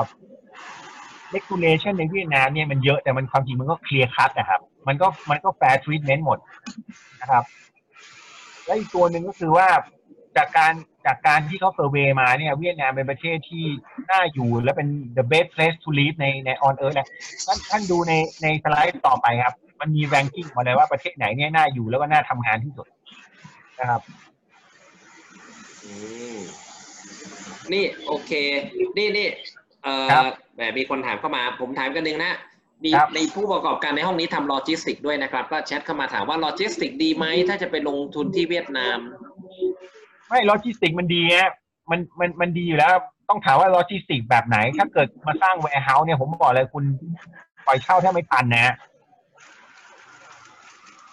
คือแต่ถ้าคุณบอกว่าคุณจะมาทำขนส่งแบบเขาเรียกนะคุณมีรถ truck มาเป็นฟรีอย่างเงี้ย ผมบอกเลยว่า คุณคุณทำสู้คน local ไม่ได้เพราะคุณไม่มี connection นะก็มีมีบริษัทไทยหลายเจ้านะเขามาซื้อบริษัทอ่าโลจิสติกที่เวียดนามไปแล้ว ชื่ออะไรนะชื่อ JWD ฮะเขามาเทคโอเวอร์บริษัทอ่าโลจิสติกในเวียดนามไปแล้วอ๋อครับครับครับ ก็ก็มีมี potential ครับ ครับ ธุรกิจประกันที่เวียดนามเป็นไงบ้างฮะอินช r รันโตไหมฮะอินช r รันโตโตดับเบิลดิจิตตลอดครับ โต double ว้าว digit ตลอดเลย คือคือคนคนเวียดนามเนี่ยพอชนชั้นกลางมากขึ้นเขาก็ทำประกันชีวิตเขามากขึ้น ในขณะที่ activity ทางด้านการส่งออกนำเข้าอะไรเนี่ยมันโตกว่าเมืองไทยเพราะฉะนั้น มันก็ต้องเพราะฉะนั้นมันโตครับ มันโตหมดทุกอย่างอะ มันต้องบอกอย่างนี้ถ้าคุณมองเวียดนามวันนี้นะให้กลับไปดูเมืองไทยปี 90 ฮะ คือคือประชาชนหนุ่มสาวเศรษฐกิจกำลังโตการลงทุนนะอืมแล้วแล้วข้อต่อมาเนี่ย challenge ในเวียดนามในสไลด์เนี่ยครับ challenge ในเวียดนามครับ ก็อย่างอย่างแรกเลยนะ เนื่องจากว่ากฎหมายในเวียดนามที่ set up ขึ้นมาเนี่ยในการ control นักลงทุนต่างชาติเนี่ยมันเยอะมาก ตัวเนี้ยมันต้องมันต้องมันต้องเรียนรู้แล้วมันต้องใช้เวลาในการศึกษาและปฏิบัติตาม เพราะไม่งั้นเวลามันปรับเราเนี่ยมันปรับหนักมาก อันนี้คือตัวแรก ตัวอันที่นี้สองข้อนี้เห็นด้วยกับพี่เอกอย่างยิ่งครับผมบริษัทครับผมก็เจอเรื่องนี้อยู่ครับพี่อืมครับ ครับพี่เอกเชิญเลยครับนะแล้วก็ตัวที่สองคืออย่างที่ผมเรียนว่า Market เนี่ยนะครับ มันมันมีเหนือกลางใต้และ culture condition เนี่ยมันต่างกัน แล้วมันมี language barrier สำหรับคนไทยอีกเพราะเราเพราะมันไม่ใช่ภาษามันมันเรียนภาษาเวียดนามก็เรียนยาก เพราะฉะนั้นเนี่ยตัวเนี้ยมันก็ยากในเรื่อง market condition ซึ่งมันต้อง take time ในการศึกษา ในมาลงทุนในเวียดนามคุณเชื่อไหมครับว่าลูกค้าผมเนี่ยทำฟีดมาดียังไงทำ business plan มาดียังไงเนี่ยสามปีแรกยังไม่เคยเห็นใครกำไรอะเห็นแต่ว่าทุนหายหมดเลยอะขนาดนั้นอะแล้วแล้วแล้วถ้าบริษัทไหนนะ ประหยัดเรื่องคนนะ ไม่ส่งคนมาประจำที่นี่นะ สิบปียังไม่กำไรเลยคุณ แล้วแล้วคนเนี่ยคือคนที่มาอยู่ที่เนี่ยมันต้องอยู่นานเพราะอะไรเพราะหนึ่งมันต้องหนึ่งมันต้องมี local knowledge ศึกษาท้องถิ่นศึกษาตลาดวิธีปฏิบัติท้องถิ่นซึ่งมันไม่เหมือนกับเมืองไทยเลย คุณต้องเชี่ยวชาญถูกไหมคุณมาอยู่สามปีแล้วบอกคุณย้ายกลับเนี่ยคุณเริ่มใหม่นะถ้าว่าสามปีที่ผ่านมาคุณลงทุนหมดเลยเพราะฉะนั้นผมมองว่าคุณเหนียวน่าจะอยู่ที่นี่สักสิบปีแน่นอนนะพี่เอกครับสำหรับคำอวยพร ขอบคุณครับพี่เอกแล้วแล้วอีกตัวหนึ่งก็คือ local connection ถูกไหม local connection เนี่ยคืออะไรคือเวลาที่เรามีปัญหาเนี่ยเราต้องไปติดต่อใครเพื่อจะช่วยเราแก้ปัญหา อย่าง connection เนี่ยผมบอกเลยว่าสำคัญมาก คุณใช่ไหมผมมาอยู่ที่นี่สิบห้าปีเนี่ยนะครับ ตั้งแต่ปีแรกเนี่ย ทุกทุกตรุษจีนและทุกไหว้พระจันทร์เนี่ยนะผมจะไปหา ผม เอากระเช้าดอกไม้เอาขนมไหว้พระจันทร์ไปให้ ไปแนะนำให้เขารู้จักว่าเราเป็นใครเราทำงานอะไรนะฮะนี่หมายถึง authority ที่สามารถเข้ามาตรวจสอบเราแล้ว ไปทุกปีฮะแล้ววันนี้ผมไปมาสิบห้าปี เชื่อไหมปีไหนผมไม่ไปเขาถามผมทำไมปีที่แล้วคุณไม่มาเยี่ยมเขาโอ้โหเอาจริง ๆเขาจำได้แล้วเขาแล้วเวลาที่เราไปหาเขาเนี่ย เราต้องไปหาตอนที่เราไม่ต้องการขอความช่วยเหลือเขาถูกไหมถ้าคุณไปขอความช่วยเหลือมันไม่มีความหมาย คุณต้องไปแล้วคุณไปรู้จักกับเขาแล้วไปเป็นเพื่อนเขา แล้วสิ่งที่เขาชอบที่สุดคุยอะเขาชอบคุยมากเลย ฟุตบอลเวียดนามเก่งกับฟุตบอลไทย โอ้โห คุณเขาคุยกับคุณครึ่งชั่วโมงก็ไม่จบ เอาจริงนะแล้วทุกคนจะพูดเหมือนกันเลย ถ้าเขาชนะเมืองไทยเนี่ยโอ้โหเขาดีใจมากเลยเอาจริงเพราะนั้นจริงๆเนี่ยคนเวียดนามจิตใจลึกๆเนี่ยเขามองว่าเมืองไทยเนี่ยคือเป้าที่เขาต้องแซงฮะอ๋อเป็น benchmark ของเราเป็น benchmarkเขาเห็นเราเป็นตัวอย่างที่ดีในอดีตถูกไหมแล้ววันนี้เขาต้องการที่จะแซงเรา จริง ๆ คือเขาเห็นเราเป็นคู่แข่งแหละ แต่ถามว่าเขาชอบคนไทยไหมเขาชอบคนไทยฮะชอบชอบสินค้าไทยนะฮะและอีกตัวหนึ่งนะครับ ก็คือว่าอย่างที่ผมเรียนไปแล้วว่าไม่มีคำว่า shortcut ในเวียดนามทุกอย่าง take time นะครับ แล้วก็อย่าประหยัดเรื่อง resource ในการลงทุนอย่าอย่าประหยัดเรื่องการลงทุนในเวียดนามในช่วงแรกๆเพราะว่าถ้าคุณไม่ลงทุนในช่วงแรก คุณไม่เตรียมทีมมาให้พร้อม นะฮะคุณจะเจ๊งไม่จบฮะเจ๊งไม่จบ ผมบอกอย่างนี้เลยเพราะนะ อันนี้ก็อันนี้คือชาเลนจ์ที่เกิดขึ้นในเวียดนาม แล้วตัวต่อมานะสิ่งที่ยากที่สุดในเวียดนามไม่ใช่อะไรอะไอ้ที่ยากเนี่ยไม่ใช่ regulation ไม่ใช่ ยากที่สุดคือ human resource เวียดนามครับ คนเวียดนามเชี่ยวคนไทยเยอะ แล้วมองผมเพราะฉะนั้นการที่เราจะรีเทนทีมงานของเราให้อยู่กับเราได้เนี่ยโอ้โหมันยากมาก เดี๋ยวนี้นะ ผมต้องบอกนะว่า ผมบอกเด็กรุ่นใหม่เสมอนะ วันนี้คนไทยเนี่ยเรียนจบใหม่จากมหาลัยเนี่ยอย่าไปอยู่เลยเมืองไทยขอมาทำงานที่เวียดนาม เพราะโดยเอเวอเรจเนี่ยที่นี่ปรับเงินเดือนสิบห้ายี่สิบเปอร์เซ็นต่อปีครับ ซึ่งเราไม่มีแล้วในเมืองไทยแต่ที่ที่เนี่ยมันปรับเหมือนเมืองไทยช่วงปีเก้าศูนย์นะมันเป็นโอกาสของเออมนุษย์เงินเดือนเนี่ยเพราะฉะนั้นเนี่ย อันนี้ก็แล้วต้นทุนเรื่อง HR เนี่ยแพงขึ้นเรื่อยๆ ผมว่าวันนี้เนี่ย ค่าแรงค่าค่า skilled labor ในเวียดนามนี่ไม่ถูกกว่าเมืองไทยแล้วนะ อันนี้อันนี้ก็เป็นหน้าของ opportunity กับ challenge ได้นะครับอะคุณเอกผมขอถามถามถามถามเสริมนะฮะเวียดนามมีแผนทำพวกขนส่งมวลชน พวกรถไฟฟ้าเป็นแผนแม่บทไหมครับมีครับ ในโฮจิมินห์เขาจะมีหกสาย ตอนนี้เขาเริ่มสร้างสายแรกใกล้จะเสร็จแล้วนะครับนะฮะอ่าสายสองกำลังตามมาฮานอยเนี่ย สายแรกเสร็จแล้ว แต่ว่ายังรออนุมัติ เพราะว่าเอนจิเนียร์จีมันเข้ามาไม่ได้ ยังยังไม่สามารถตรวจตรวจรับอนุมัติ เพื่อจะวิ่งได้ เพราะฉะนั้นมีเหมือนกันครับ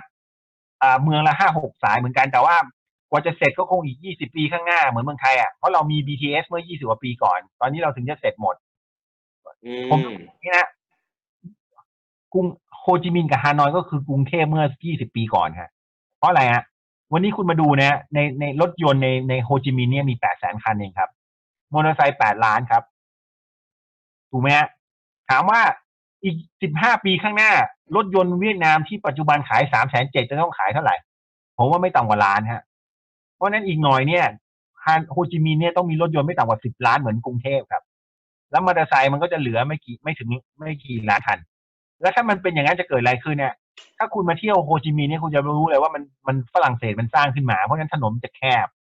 ไปตรอกซอกซอยอะไรพวกเนี้ย เพราะฉะนั้นมันจะเกิดการรถติดอย่างมหาศาลในเวียดนามแน่นอนในโฮจิมินห์ เพราะฉะนั้นสิ่งเหล่านี้มันบอกผมว่าอะไรมันบอกว่ามันคือโอกาสของเราฮะเราต้องไปซื้อคอนโดตามแนวรถไฟฟ้าทิ้งไว้ เพราะมันจะต้องขึ้นเหมือนเมืองไทยแน่นอนอ่าผมก็เราซื้ออสังหาริมทรัพย์ได้ใช่ไหมคุณเอก เราซื้อได้ใช่ไหมตามกฎหมายของเวียดนามเมื่อปี16ออกมานะคนต่างชาติทุกคนสามารถซื้ออ่าคอนโดในเวียดนามได้เป็นระยะเราสามารถซื้อหมู่บ้านจัดสรรอะไรก็ตามที่เป็นหมู่บ้านจัดสรรเนี่ยเราสามารถซื้อได้ห้าอยู่ในชื่อเรา50ปี เราได้ค่าเช่าแล้วสามารถโอนค่าเช่าโอนค่าขายทั้งหมดเนี่ยกลับเมืองไทยได้ โอ้อะผมไปลองมาหมดแล้วครับ เพราะฉะนั้นผมสามารถบอกคุณทีละสเต็ปได้เลย ว่าจะทำไง ผมต้องบอกนะเมื่อสามเมื่อสี่ปีก่อนเนี่ยผมไปซื้อคอนโดหน้าติดรถไฟฟ้ามาอันหนึ่งตอนนั้นผมลงทุนไปสี่ล้านห้าเองตอนนี้มันขึ้นมาแปดล้านแล้วนี่ผมยังไม่ขายเลยเพราะรถไฟฟ้ายังไม่เริ่มเดี๋ยวผมรถไฟฟ้าขายแล้วทุกวันเนี้ยเชื่อไหมผมปล่อยเช่าได้เดือนละสามหมื่นกว่าครับ โอ้โห เงินออกมาเนี่ยหารออกมาเนี่ยแปดเปอร์เซ็นต์นะคือคือผมว่าเป็น investment ที่ไม่เลวเลยในเวียดนาม ตัวนี้ก็ปรึกษาผมได้ครับ แต่ตอนนี้เออผมคิดว่าราคามันเริ่มขึ้นแล้ว ครับ แต่ว่าโดยถ้าถ้าใน CBD เนี่ยตารางเมตรหนึ่งเนี่ยนะครับประมาณแปดพันถึงหมื่นเหรียญแล้วแพงเหมือนกันแต่ถ้าออกไปนอก CBD รถสถานีรถไฟฟ้าที่ห้าที่หกเนี่ย มันก็เหลือประมาณสองสามพันเหรียญไม่ไม่ยังยังถูกกว่าเมืองไทย ครับอืม เออโอเคนิดนึงฮะ มีคนถามมาผมต้องอ่านหน่อยฮะ เครื่องสำอางไทยเป็นที่นิยมของเวียดนามไหม ก็เป็นที่นี่คือคืออย่างเงี้ยเครื่องสำอางเกาหลีกับญี่ปุ่นเนี่ยมันก็เข้ามาเยอะเออเพราะฉะนั้นเนี่ยเครื่องสำอางไทยผมเห็นคนไทยเนี่ยพยายามเอาเครื่องสำอางมาขายในเวียดนามนะแต่ปัญหาก็คือคุณจะสู้กับเกาหลีญี่ปุ่นยังไง คือยังไงเนี่ยผมบอกเลย consumer product อะเขาชอบสินค้าไทยอยู่แล้ว แล้วคนเวียดนามเนี่ยเขาเป็นคนชอบลองของใหม่ เขาจะไม่ค่อยยึดติดกับแบรนด์เท่าไหร่ นะเพราะฉะนั้นเนี่ย การการที่จะ เพราะนั้น challenge ของคุณก็คือคุณจะสร้างแบรนด์คุณยังไงในเวียดนามนะครับ ซึ่งซึ่งตัวเนี้ยก็มีคนมาปรึกษาผมเยอะมาก ผมก็บอกเลยว่า ถ้าคุณจะต้องมาตั้งบริษัทในเวียดนาม คุณต้องมายิงทุนเข้ามาสร้างสองสามล้านบาทเพื่อตั้ง trading company คุณต้องมี คุณต้องมีสต็อกสินค้า คุณคุณต้องไปหา distributor คุณต้องทำงบการเงิน financial audit เรื่องเรื่องมันเยอะมากถูกไหม เมื่อกี้ก็อย่างที่ผมเรียนไงคนเวียดนามไปเที่ยวเมืองไทยปีละล้านคน และทุกคนเนี่ยไปเที่ยวไปช้อปปิ้งทั้งนั้นเลย เพราะฉะนั้นสิ่งหนึ่งเนี่ยที่จะประหยัดเวลาคุณก็คืออะไรคุณก็ไปตั้ง ถ้าคุณอยากจะโปรโมทคนเวียดนามถูกไหมฮะคุณก็เอาเครื่องสำอางคุณเนี่ยตั้งสักเคาน์เตอร์หนึ่งอยู่ในในแถวราชประสงค์อะจะจะในถ้าอยู่ในอ่าบิ๊กซีราชประสงค์นี่ยิ่งดีเลยเอาเคาน์เตอร์หนึ่งเลยเสร็จแล้วนะครับ คุณก็จ้างคนเวียดนามเนี่ยที่พูดภาษาเวียดนามมามาเชียร์สินค้าคุณอยู่ข้างหน้าเลย เพราะคนเวียดนามไม่พูดภาษาอังกฤษ แล้วก็ไม่สนไม่สนภาษาอื่นจะชอบพูดแต่ภาษาเวียดนาม เพราะฉะนั้นถ้ามีคนเวียดนามมาเชียร์เนี่ยเขาจะสนใจ ทีเนี้ยคุณก็อาจจะต้องทำ YouTube เป็นภาษาเวียดนามทำ Facebook โซเชียลมีเดียเป็นภาษาเวียดนามนะแล้วแล้วเริ่มเริ่มจากตรงนั้นเนี่ย เพราะอะไรเพราะว่าคนเวียดนามหนึ่งคนเนี่ยกดกดกดกดไลค์ใน Facebook คุณเนี่ยนะคุณได้ลูกค้าทาร์เก็ตละพันคน เพราะเขามีเพื่อนใน Facebook ไม่ต่ำกว่าพันคน นะ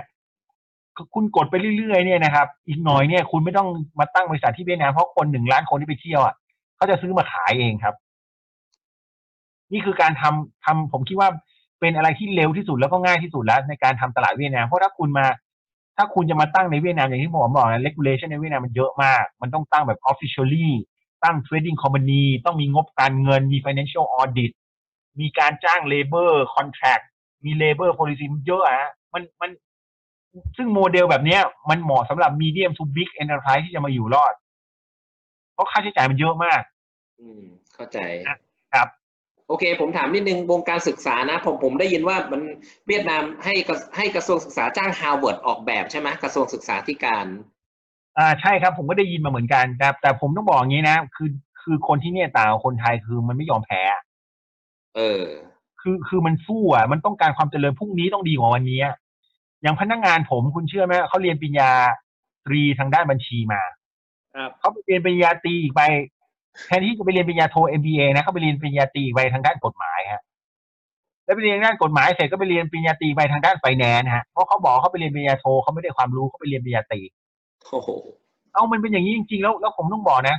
ผมวิเคราะห์ถึงสังคมครอบครัวเลยว่าสังคมครอบครัวเราสู้เวียดนามไม่ได้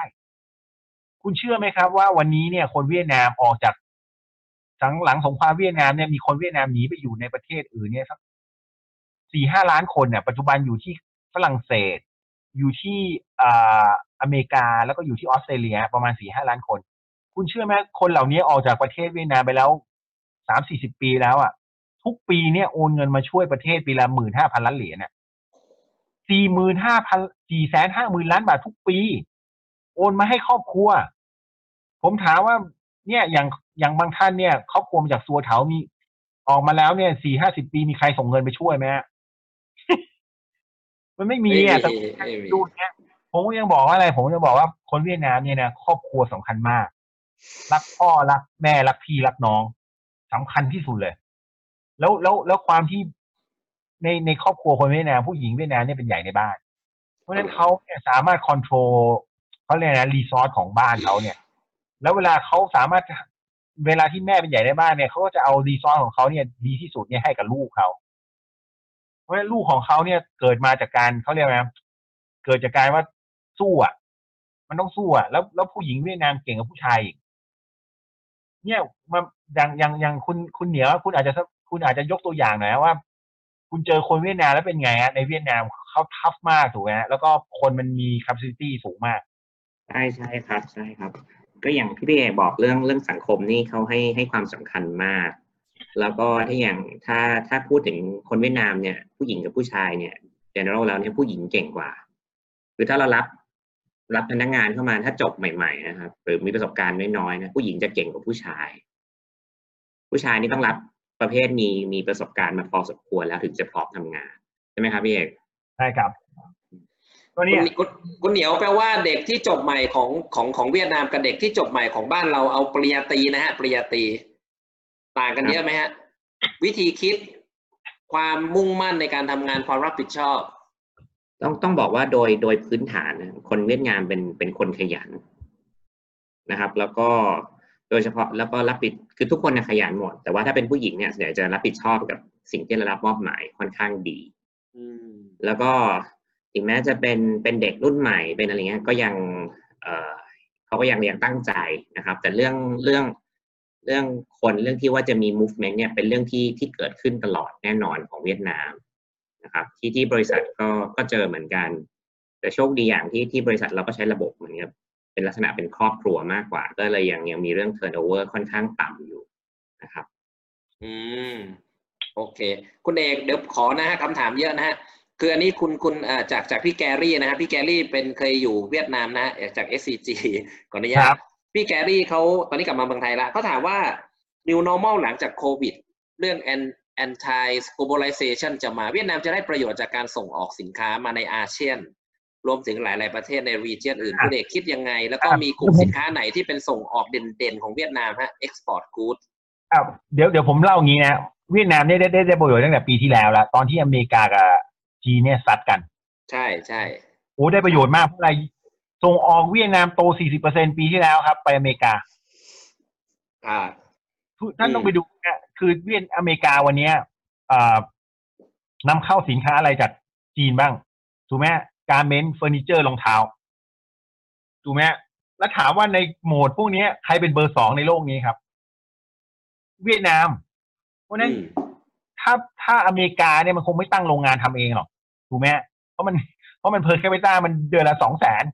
ครับมันผลิตรองเท้าไม่ได้เพราะฉะนั้นเวียดนามเนี่ยได้ประโยชน์หมดเลย แล้วแล้วคุณดูจริงๆนะใน regional นี้เนี่ย อเมริกาคนที่เป็น partner หลักของอเมริกาเนี่ยนะที่จะล้อมจีนเนี่ยนะมีใครฮะมีเกาหลีมีญี่ปุ่น แล้วในทะเลจีนใต้มีใครมีเวียดนามครับ เพราะเวียดนามไม่ถูกกับจีน นั่นแหละเป็นเหตุผลว่าทำไมอเมริกาถึงยอม แม้ว่ายอดเขาเรียกนะได้ดุลการค้า ปีที่แล้วเวียดนามได้ดุลการค้าจากอเมริกาหกหมื่นล้านเหรียญฮะทำไมอเมริกาถึงไม่พูดสักแอะเพราะอะไรเพราะใน strategic เรื่อง politics เนี่ยเวียดนามเป็น partner ของอเมริกานะในการที่จะสู้กับจีน เพราะฉะนั้นเวียดนามรับเละฮะผมต้องบอกเลยว่า โรงงานจีนทะลักเข้ามาในเวียดนามแบบโอ้โหมหาศาลนะ เมื่อปีที่แล้วอะเป็นอันดับหนึ่งเลยอะแล้วเพราะฉะนั้นต่อมาจากโควิดเนี่ยคำตอบของโควิด เนี่ย มันจะยิ่งเป็นตัวกระตุ้นเนี่ย ให้ โรงงานเนี่ย shift มาในเวียดนามอย่างมหาศาลอีกนะเพราะอะไรหนึ่งนะครับ ในช่วงโควิดที่ผ่านมาตอนเมืองจีนล็อกดาวน์เนี่ยนะ supply chain ที่เวียดนามต้อง rely raw mat จากจีนเนี่ยสะดุดหมดเลย หา raw mat ไม่ได้เลยในช่วงในช่วง February อะจนเขาต้องไปหาใหม่จากเกาหลีหาใหม่จากไต้หวัน ซึ่งตัวเนี้ย ผมบอกเลยว่าหลังจากโควิดจบเนี่ยนะไอ้ supply chain เหล่านั้นจะต้องมาตั้งในเวียดนามทั้งนั้นเลย และโดยเฉพาะอย่างยิ่งเลยฮะพวก CPTPP พวก FTA EU เนี่ยนะครับไอไอไอไอไอโซนที่สัญญาเหล่านี้การที่จะส่งออกไปภาษีศูนย์เปอร์เซ็นเนี่ยมันไม่ใช่หมูนะมันต้องมี local content ส่วนหนึ่งเนี่ยมันถึงจะได้ เพราะฉะนั้นหมายความว่าอะไร เวียดนามไปเท่านำเข้า raw mat จากจีนมาผลิตในเวียดนามส่งออกไม่ได้นะฮะไม่ได้ภาษีศูนย์เปอร์เซ็น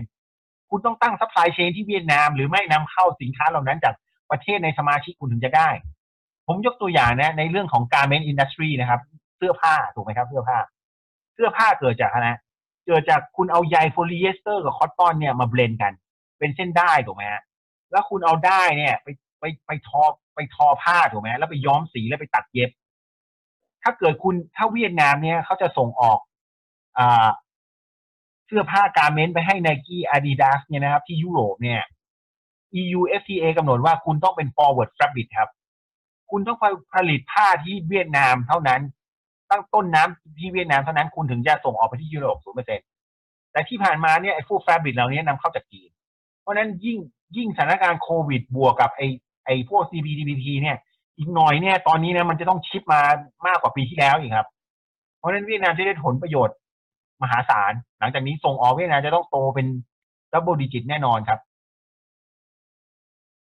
ฟังฟังแล้วก็อยากจะถามผู้ประกอบการในห้องนี้ ถ้าแปลว่ายังไม่ใช่ medium to high scale ก็ไม่ควรไป เพราะว่าดูแล้วมันตั้งอยู่ใน base ไทยจะดีกว่าใช่ไหมคุณเอก คุณต้องแบบ medium to high อะคอมพานีหนึ่งวันถึงควรจะไป ผมถามว่าวันนี้เนี่ย ถ้าคุณไม่มีแรงงาน คุณต้องใช้แรงงาน คุณควรจะมาเวียดนามถูกไหมสองถ้าคุณต้องส่งออกไปยุโรป หรืออเมริกาหรืออะไรก็ตาม คุณควรจะมาเวียดนามสามถ้าเกิดคุณบอกคุณต้องการต้น คุณต้องการรอแมททางด้านการเกษตร ซึ่งเวียดนามเขามีอบันแดนมากกว่าเมืองไทยและถูกกว่าเนี่ยใช่คุณน่าจะมาที่นี่อะหรือ เนี่ย คือคือหรือว่าถ้าเกิดคุณบอกคุณไม่อยากมาผลิตที่นี่คุณมาขยายตลาดที่นี่มันก็มี potential ครับ แต่การจะมาเวียดนามไม่ใช่บอกว่าผมอยู่ที่เวียงไทยแล้วผมใช้รีโมทคอนโทรลมาที่เวียดนามเจ๊งทุกรายฮะก่อนที่ผมจะปล่อยสินเชื่อทุกรายผมถามเลยว่า ใครมาคุมที่เวียดนามครับ ถ้าเจ้าของบอกว่าไม่มาแล้วให้คนเวียดนามแล้วนะผมบอกเลยว่า ภายในหนึ่งปีคุณเจ๊งแน่นอน ผมบอกอย่างนี้เลย แต่ถ้าบอกเจ้าของส่งลูกชายมาอยู่เองนะแล้วมันดูแลตลอดเวลานะรับรองลูกชายคนนั้นไม่กลับไปเมืองไทยอีกแล้วครับเพราะจะแต่งงานกับสาวเวียดนามเอาเว้ยเอ้ยพี่หนุ่ยใจเย็นพี่หนุ่ยพี่หนุ่ยพี่หนุ่ยใจเย็นพี่หนุ่ย พี่หนุ่ยบอกเดี๋ยวกูไปลงทุนเวียดนามเอาเอางั้นถามแทรกนิดนึงอะระหว่างที่เอกกินน้ำคุณเอกนี่ครับพอดีมีเอ่อโอเค คุณฟ้าใสนะ เจ้าของฟิตจังชันนะฮะแหมไอดอลของพี่หนุ่ยนะเขาถามมาว่าธุรกิจฟิตเนสนะที่ที่เวียดนามเป็นไงบ้างนะอยู่ในห้องนี้กับเราเนี่ยนะคุณฟ้าใส ที่นี่ก็มีที่นี่มีหลายแห่งและเยอะแล้วครับ มีมีในในในในมอ ถัวทุกแห่งเนี่ยจะมีฟิตเนสและตามท้องถนนก็มีแล้วครับอ๋อแต่ผมจะบอกนะคือ ถ้าคุณทำอะไรเกี่ยวกับค่าเช่าที่ในเวียดนามผมบอกเลยว่าพยายามหลีกเลี่ยงฮะอย่างที่ผมบอกไงว่า ไอไอเช่าทำร้านกาแฟเดือนละห้าแสนนะยังยังยังเกรฮาวมาตั้งที่เนี่ย เดือนละสองล้านครับ ค่าเช่าอืมคือเข้าใจค่าเช่ามันเอาเราตายเนี่ยคือคืออ ย่างสตาร์บัคอยู่แถวแบงก์ผมเนี่ยเจ็ดสิบตารางเมตรเนี่ยผมไปนั่งคำนวณดูนะร้อยยี่สิบแก้วแรกของทุกวันเนี่ย ค่าเช่าครับ ขายได้ต่ำกว่านี้เจ๊งครับ คือแล้วยิ่งฟิตเนสต้องใช้ที่เยอะ โอ้โหมัน คุณคุณคุณคุณเอ่อคุณเหนียวมีอะไรเสริมไหมครับ เรื่องค่าเช่า เรื่องอะไรที่ใช้บริเวณในเวียดนามอะค่าเช่าแพงจริงครับ ผมว่าส่วนใหญ่แล้ว คือถ้าคนที่จะเช่าในเมืองเนี่ยต้องต้องใช้เป็น เหมือนกับเป็นเป็น PR ครับ คือไม่ได้ใช้คืออย่าไปหวังว่าถ้าเปิดบนถนนแบบใกล้ๆออฟฟิศพี่เอกแล้วหวังว่าจะได้กำไร ผมว่าไม่มีทาง ผมว่าใช้เป็นเป็นแฟกชิปไว้เพื่อเพื่อ PR ได้แค่นั้น อย่างหลาย ๆ ท่านในห้องนี้อาจจะทราบว่าเดี๋ยวอเมซอนกำลังจะเข้าไปเปิดในเวียดนามใช่ไหมครับพี่เอกใช่ครับใช่คก็รับคุยคุยกับคนอเมซอนเหมือนกันบอกเลยว่าไอ้ สาขาเนี่ยคุณต้องไปหาที่เปิดในเมืองนะ แต่คุณรับรองนะเปิดไปยังไงสาขานี้ก็เจ๊งอย่างเดียวต้องคิดเป็นค่า PR อย่างเดียวคิดเป็นค่า PR ไปเลยใช่ไหมเหนียวอย่าไปคิดว่าจะเอา bottom line ที่มันเป็นบวกเยอะใช่ครับอ่าต้องถึงพี่เอกใช่ครับเชิญครับ เดี๋ยวผมเสริมครับคืออ่าร้านหลุยส์วิกตองนะที่อยู่ใกล้แบงก์ผมเนี่ยหนึ่งตารางเมตรต่อเดือนเนี่ยจ่ายอยู่สองร้อยเหรียญเนี่ย หนึ่งตารางเมตรต่อเดือนจ่ายอยู่หกพันบาทครับ แล้วค่าเช่าออฟฟิศแถวออฟฟิศผมเนี่ยที่เป็นเกรด A เนี่ยเจ็ดสิบเหรียญต่อตารางเมตรต่อเดือนครับออฟฟิศนะๆโหแพงมากเลยอะ เมืองไทยเนี่ยแพงสุดเนี่ยรู้สึกจะพันบาทฮะ อ่าเซนทันเวิลด์ก็มีหลายคนอยู่อ่า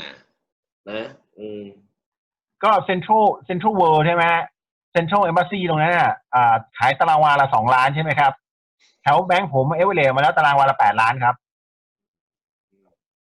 คือคืออะไรที่ทำกับค่าเช่าเนี่ยเหนื่อยอะอันนี้อันนี้ก็เป็นอีกเหตุผลหนึ่งใช่ไหมครับพี่เอกที่ราคาพวกอาหารหรือว่าพวกเครื่องดื่มที่ที่ค่อนข้างจะ high หน่อย หรือว่าอยู่ในทำเลดีๆเนี่ยราคาจะแพงมาก ใช่ครับ ถูกต้องเลยครับ คือคือเอ่อที่เนี่ยอาหารแพงมากครับ อย่างอย่างอย่างอย่างไป food court นะอย่างเมืองไทยไป food court เนี่ยสี่สิบบาทห้าสิบบาทเนี่ยเวียดนามนี่ร้อยห้าสิบครับอือหือจริงๆกลางวันเนี่ย ผมไม่กลางวันเนี่ยผมต้องใช้สามร้อยบาทกับทุกวันนะ ไม่งั้นผม คือถ้าคุณไปกินเฝอข้างถนนเอาเฝอข้างถนนไม่มีแอร์ร้อยหนึ่งละอ๋อโอ้แพงเนาะเอ๊ะเหรแพองมากไอเวียดนามนี่ค่าของชีพแพงกว่ากรุงเทพครับเอ๊ะแต่ผมไปเวียดนามไปโฮจิมินห์ผมไปกินอาหารเวียดไปอาหารกินอาหารญี่ปุ่นนะฮะ ไม่แพงนะฮะตอนนั้นที่ไปไอ้ตังอะ ตรงไหนนะที่เราไปอะ อ่านญี่ปุ่นน่ะ ที่เราไปแล้วมีผู้หญิงมาโบกมือด้วยอะตังจำได้ไหมมาโบกมือเรียกเราอะซอยนั้นอะเออผมว่าอันนั้นดอกเตอรไม่ได้ไปทานอาหารแล้วนะครับไม่ผมนั่งอยู่ในร้านญี่ปุ่นแต่มันอยู่ร้านข้างๆมันโบกมือเดี๋ยวเดี๋ยววันหลังผมจะถ่ายรูปย่านนั้นไปให้ดูแล้วดอกเตอรตอบเพื่อนๆแล้วกันครับ ว่ามันเป็นร้านอาหารจริงหรือเปล่า เอ้ยจริงครับนี่เล่นี่นโอเค คุณคุณคุณเอกคุณบอกว่าครับค่าเช่ามันแพงมาก แล้วคุณบอกว่าทำ warehouse ดีแปลว่า ถ้าอ๋อไม่ผมหมายความว่าวันนี้เนี่ยเนื่องจาก activity เรื่องการส่งออกนำเข้าการผลิตเนี่ยมันเติบโตมากเออถูกไหมครับเพราะฉะนั้นผมเห็นลูกค้าผมเนี่ยเขาสร้าง warehouse ให้เช่าทำโลจิสติก เนี่ยโอ้มันมันมันแทบจะไม่ไม่พอให้เช่า อะ อืมคือคุณต้องไปอยู่ในตาม industrial park ครับ อย่าง industrial park เนี่ยเอ่อ ที่เขาขายกันตารางเมตรหนึ่งเนี่ยห้าอายุค่าเช่าห้าสิบปีนะครับ ก็อยู่ประมาณ ตารางเมตรละร้อยเหรียญ up ต่อตารางเมตรต่อห้าสิบปี ก็ประมาณสามพันอะเข้าใจฮะ เช่าใช่ครับเลยอันนี้คือเราเช่าที่เขาเพื่อมาสร้าง warehouse แล้วไปปล่อยเช่าของคุณเอ่อวิกรมดีใช่ไหมอมตะที่ไปเปิดที่นู่นประสบความสำเร็จ คือต้องบอกอมตะเนี่ย มาที่นี่ตั้งแต่20ปีก่อนเขาเนี่ยเขาเรียกอะไรนะเขา เขาเป็นแบบ world class อ่า service quality อะฮะครับคือ reputation เขาดีมากเป็นเบอร์หนึ่งอะแต่ว่าปัญหาก็คือว่าที่เขาไม่พอ เพราะเขาขยายได้ไม่เร็วเท่ากับพวก local อย่างสิงคโปร์เนี่ย VSIP เนี่ยซึ่งเป็นเทมเซกมาเป็นเจ้าของเนี่ยเขามีอยู่สิบแห่งแล้ว คุณเพิ่งคุณวิกรมเพิ่งเพิ่งมีอ่ากำลังสร้างแห่งที่สองแห่งที่สามอยู่แต่เขามีสิบแห่งแล้วโอ้เทมาเซกคือต้องยอมรับอย่างเงี้ยคือ คือเอ่อเวลาที่ คือผมอยู่ที่เนี่ย ผมเห็นพวกสิงคโปร์เกาหลีเนี่ยรัฐรัฐบาลเขาเนี่ยเขาเขา fight แทนนักนักธุรกิจนะครับเขาทำเป็นอ g e n d a เลยเวลาเขาจะพบนายกเวียดนามเขาจะบอกเลยว่าเนี่ยนี่นะ VSIP จะสร้าง industrial park แห่งที่ห้าที่หกที่เจ็ดที่แปดนะขอรัฐบาลเวียดนามเนี่ยอำนวยความสะดวกนะ แต่งตั้งเจ้าหน้าที่มานะเดี๋ยวทูตเขาจะ follow up ตลอด แล้วก็รายงานความคืบหน้าตลอดงวดหน้าเรามาดูกันว่าถึงไหน แล้วแล้วเวียดนามช่วยอย่างเงี้ยเดี๋ยวสิงคโปร์จะให้ support อย่างนี้เรื่องการศึกษานะ เพื่อเพื่อช่วยเวียดนามทางนู้น นี่ยนี่คือนี่คือรัฐบาลประเทศอื่นเขาทำอย่างนี้ครับ อืมใช่แล้วยังยังช่วยเหลือไม่พออะแล้วนักธุรกิจเนี่ยต้องไปสู้สู้กันเอง เนี่ยต้องบอกเงี้ยนี่คือคือคือตัวอย่าง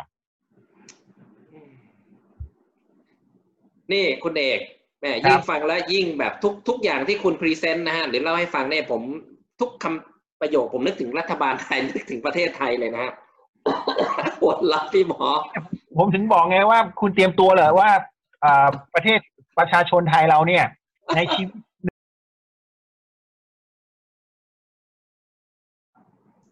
นี่คุณพูดอย่างนี้ ผมมีลูกชายนะสองคนส่งไปอยู่เวียดนามดีไหมเออสงดีสัยเลได้ยเมียเวียดนามแน่เลย ผมผมผมเรียนอย่างนี้นะ ผมเห็นชายโสดที่มาอยู่ที่เนี่ยร้อยคนนะเอ่อเก้าสิบแปดคนเนี่ย เอ่อเขาเรียกอะไรนะแต่งงานคนเวียดนามเข้าใจครับ เหนียวไม่ต้องมาครับ เหนียวคุณไม่ต้องครับ คุณจะครับทำไมอ๋อไม่ไม่ไม่ครับ ผมจริงผมมีน้อง ผมมีน้องน้องผู้ชายคนที่โสดอยู่อ๋อน้องบาสกับน้องบาสน้องบาสฟังน้อยู่หรือบาสเปล่าเนี่ย ฟังอยู่ฟังอยู่โอเคฟังอยู่ครับพี่ครับอ่าพี่สงศักดิ์ขอบคุณครับ อาการกระจายรายได้ความความความเจริญเนี่ยมันกระจายมะเหนือกลางใต้คุณเอก ไม่ก็ต้องคืองี้ครับเขาก็พยายามที่จะเขาพยายามที่จะกระจายรายได้นะ แต่แต่เขาเรียกนะฮานอยกับโฮจิมินห์เนี่ยมันก็เป็นดาวโลกสูงสุด แต่เขาก็มีเมืองรองอย่างเช่นเกิ่นเทอเมืองรองอย่างเช่นดานัง อย่างเช่นไฮฟองอะไรพวกนี้มันก็เจริญตามมาครับ infrastructure เขาพยายามสร้างถนนลิงก์ให้หมดนะตอนนี้เขาพยายามสร้างที่จะสร้าง infrastructure คือ superhighway เนี่ยจากเหนือลงใต้เลยนะคือคือผมคิดว่า อ่ามันก็ตามกันมาเรื่อยๆฮะก็เขาพยายามอยู่แล้วก็ผมว่าจีนี่ของเวียดนามดีกว่าเมืองไทยนะ อัตราการกระอ่าเขาเรียกส่วนต่างของคนรวยกับคนจนเนี่ยอืม ใช่ฮะ มีความมีความแตกต่าง โอเคอะมีเดี๋ยวผมเปิด ผมขอดูสไลด์นะฮะคุณคุณ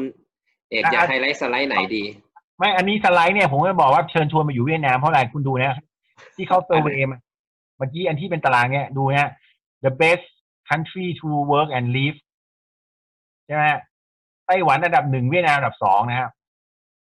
อ๋อครับ ไม่มีไทยแลนด์มีไหมไม่มีเลยอะอยู่อันดับยี่ห้าครับยี่ห้าครับโอ้ก็ expat อืมก็หน้าต่อมานะครับ ต่อเลยนะฮะ หน้าต่อมา โอเค อันนี้อันนี้อันนี้อันนี้ไม่พูดเพราะเมื่อกี้พูดไปละเรื่องเขาแก้ปัญหาเศรษฐกิจยังไงเออ local bank อันนี้ไม่เอาแบงค์อย่าพูดเลยครับ อ่าขอดูไล่หน้านี้ดูหน้านี้ดูหน้านี้โอเคคือคือคือทำไม FDI ของเวียดนามเนี่ยมากกว่าเมืองไทยสามเท่าอะ ทุกปีอะ FDI คือแรงเงินลงทุนจากต่างประเทศเข้ามาเวียดนามเนี่ย ปีหนึ่งประมาณเอ่อล้านล้านเนี่ยคือ ญี่ปุ่นเกาหลีใต้ญี่ปุ่นเกาหลีไต้หวันเมืองจีนเนี่ยมันลงทุนเวียดนามปีละล้านล้านเมืองไทยนี่ปีหนึ่งไม่กี่แสนล้านนะ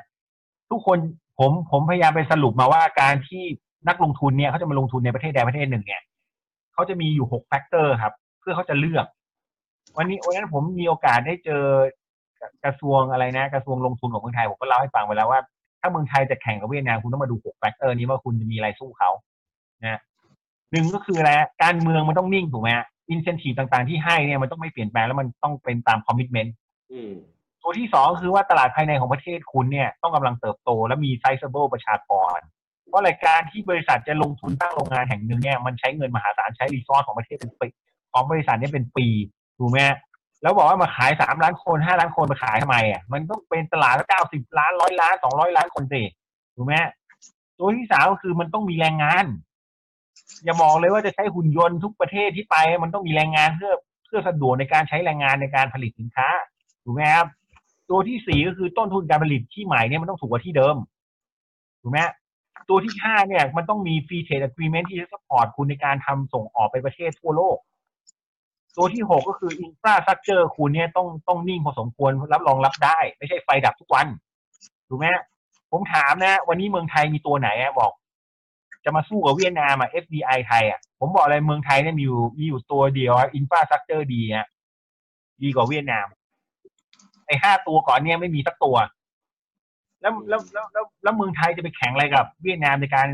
ดึง FDI เหรอครับ แล้วถ้าพี่ไปพม่าวันนี้นะพม่าเนี่ยมีการเมืองไม่ดีตลาดภายในกำลังเติบโตถูกต้องมีแรงงาน ต้นทุนการผลิตถูกแต่เวียดนะแต่พม่าก็ไม่มีไม่มี free trade agreement แล้วก็ไม่มี infrastructure ถูกไหมฮะ เพราะฉะนั้นถ้าแล้วผมถามว่าใน regional เนี่ยทำไมเวียดนามมันกินร่วมหมดอะก็เพราะนี่ไงมันมีทั้งหกตัวนะอันนี้ก็แล้วเลยเล่าให้ฟังว่าเนี่ย การลงทุนที่เนี่ยมันมันจะเยอะขึ้นเรื่อยๆ ประเทศมันจะใหญ่ขึ้นเรื่อยๆ แล้วกลับมาหน้าต่อไปนะฮะโอเค อันนี้อันนี้ไม่ใช่อันนี้อันนี้คือ FTA ที่เวียดนามเซ็นเนี่ยมันเซ็นเยอะที่สุดใน regional นี้แหละก็ให้ดูเฉยๆหน้าต่อมาครับ เนี่ย ทำไมผมถึงบอกว่าเวียดนามเนี่ย GDP จะใหญ่กว่าเมืองไทยครับ เมื่อกี้ที่จำได้ไหมครับที่ผมบอกว่าเวียดนามเมืองไทย GDP สองร้อยหกสิบเอ้ยเวียดนาม GDP สองร้อยหกสิบเมืองไทย GDP ห้าร้อยใช่ใช่ใช่ GDP มันเกิดจาก consumption บวก investment บวก government spending บวก export ลบ import ถูกไหมครับบวกสี่ลบหนึ่งถูกไหมท่านท่านมาดูเนี่ยประชากรเวียดนามเนี่ยหนึ่งจุดห้าเท่าของเมืองไทยถูกไหมชนชั้นกลางจะแล้ว แล้วเวียดนามเนี่ยมีคนหนุ่มสาวเนี่ยมีคนแก่เนี่ยอายุเกินหกสิบยังแค่ห้าหกเปอร์เซ็นต์เอง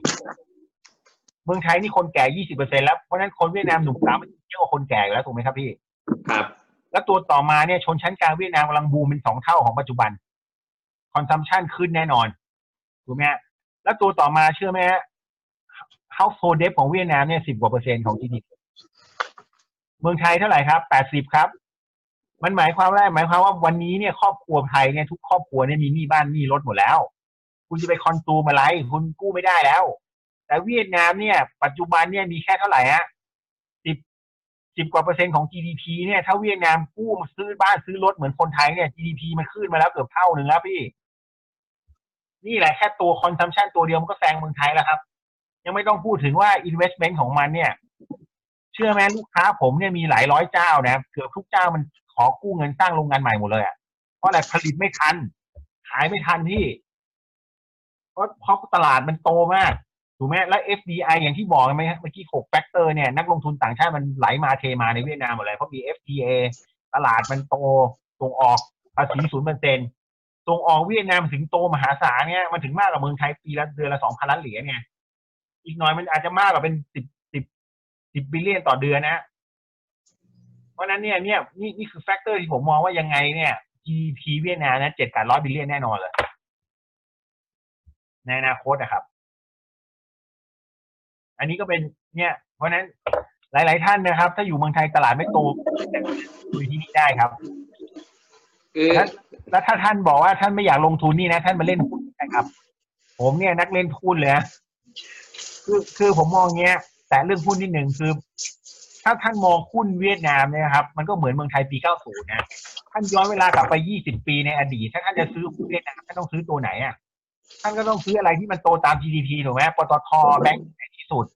ถูกไหมครับ ท่านต้องซื้อรีเทลที่ใหญ่ที่สุด ท่านจะต้องซื้ออหุ้นการไฟฟ้าถูกไหมฮะ ท่านต้องซื้อสนามบินถูกไหมครับ เหมือนกันนะเวียดนามในอีกสิบกว่าปีข้างหน้ามันก็จะใหญ่กว่าเมืองไทยเพราะฉะนั้นไอ้หุ้นเหล่านี้มันก็จะโตต่อไป เพราะฉะนั้นผมก็ฝากเลยนะ ตอนนี้ พอดีบัวหลวงเนี่ยเขาเอาเอาหุ้นไปเทรด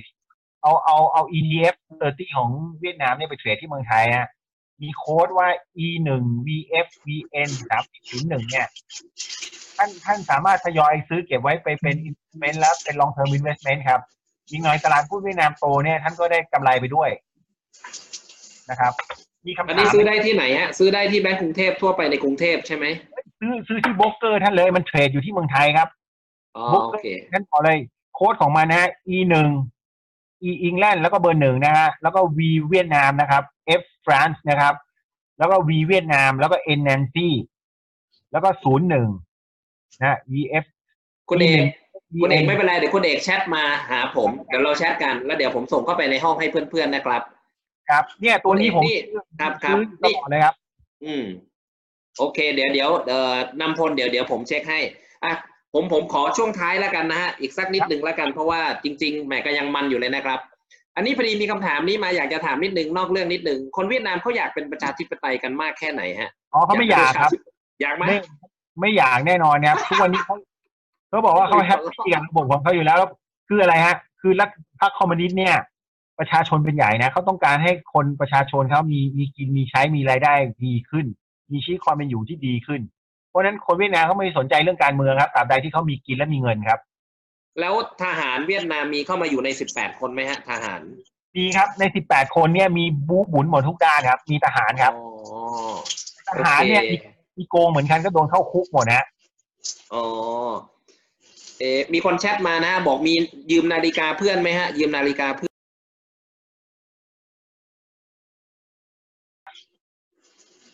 ไอคนแชทนี่แหมมันร้ายหน่อยมันแชทไพรเวทมาหาผม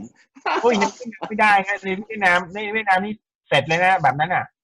อืม เข้าใจฮะ เข้าใจอะผมขออีกสักสองสามคำถามแล้วกันฮะคุณเอก ผมผมคิดว่าเรารบกวนเวลาคุณเอกมาเยอะแล้วก็ผมเชื่อว่านี่เป็นเซสชั่นที่มันมากนะครับ แล้วก็คนสนใจเยอะมากนะครับอะขอขอชักอีกสองสามคำถามก่อนจะจบแล้วกันฮะพวกเราเดี๋ยวผมขอดูนิดนึง อะไรโนเลดอ๋อโอเค พี่วรพจน์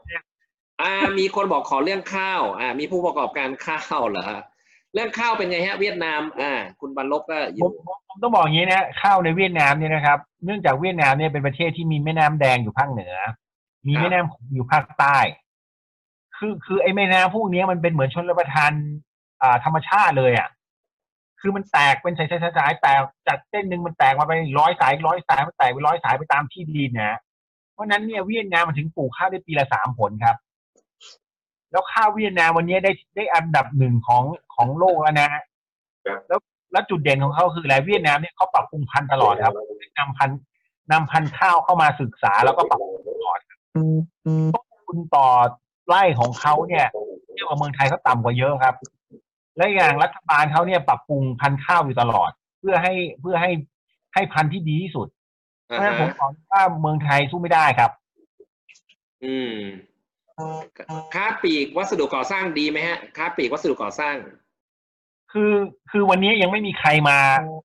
มามาทำเหมือนโฮมโปรในเมืองเวียดนามเลยครับอ๋อเหรอใหญ่เนี่ยคนเวียดนามเนี่ยถูกไหมฮะคือคือต้องลองอย่างนี้คนเวียดนามเนี่ยขี่มอเตอร์ไซค์เพราะฉะนั้นคนขี่มอเตอร์ไซค์เนี่ยเขาจะไม่ไปช้อปปิ้งมอลล์จะไม่ขับรถไปช้อปปิ้งมอลล์เหมือนคนไทยเขาจะขี่มอเตอร์ไซค์ไปตามข้างถนน ร้านไหนขายเขาก็จอดซื้อถูกไหมฮะเนี่ยคือ behavior ที่คนเวียดนามไม่เหมือนคนไทยฮะอืมจริง อืม แล้วแล้วเรื่องการก่อสร้างเวียดนามเติบโตมากครับที่อย่างอย่างปูนซีเมนต์เนี่ยเชื่อไหมปีหนึ่งเขาผลิตอยู่ร้อยล้านตันฮะส่งออกยี่สิบล้านรีโพกเองแปดสิบล้านตันฮะเมืองไทยเนี่ย ปีหนึ่งคอนซูมซีเมนต์ปีละยี่สิบห้าล้านตันเป็นอย่างมากครับ เวียดนามสร้างมากกว่าเราสี่เท่าครับ ปัจจุบัน อืมโอเคนี่นี่เป็นค้าปลีกนะฮะเออรถธุรกิจรถไฟฟ้าคิดว่าจะประสบความสำเร็จไหม ในไม่มุมมองกลยุทธ์ คือผมคิดว่าตอนเนี้ยรถไฟฟ้าในเวียดนามเนื่องจากยังไม่มีใคร ยังไม่มีไฮบริดยังไม่มีอะไรมาทำเลยเพราะอะไรเพราะรัฐบาลเนี่ย ยังไม่ได้ออกกฎหมายมา support เลยในเรื่องนี้ ซึ่งนักผู้ผลิต ไม่ว่าจะแบรนด์ดังๆอะไรต่างๆเนี่ยเขารอนโยบายของรัฐเพื่อจะ support ครับแต่ตัวหนึ่งก็คืออะไรคือ ตอนเนี้ยเวียดนามกำลังปวดหัวเรื่องอ่า เขานำเข้ารถจากเมืองไทยมาก กับอินโดมาก เพราะอะไรเพราะเพราะอยู่ใน AEC ต้องให้ภาษีศูนย์เปอร์เซ็นต์ตัวเนี้ยทุกวันนี้เขากำลังปวดหัวอยู่ก็คือว่าจะทำยังไงให้เขาต้องผลิตรถได้เองก่อนอ่าเขาไม่มีแบรนด์ของตัวเองนะเวียดนามเขาเขามีแบรนด์ VinFast ครับแต่ปีที่แล้วเนี่ยขาดทุนไปห้าร้อยล้านเหรียญนะผมว่าอีกไม่กี่ปีอ๋อเจ๊งอะเพราะอะไรเพราะว่าเพราะว่ามันมันทำ position ตัวเองเหมือนเบนซ์กับเมอร์เซเดสอะครับ ราคาเท่ากันเลยแล้วใครจะไปซื้ออะเข้าใจ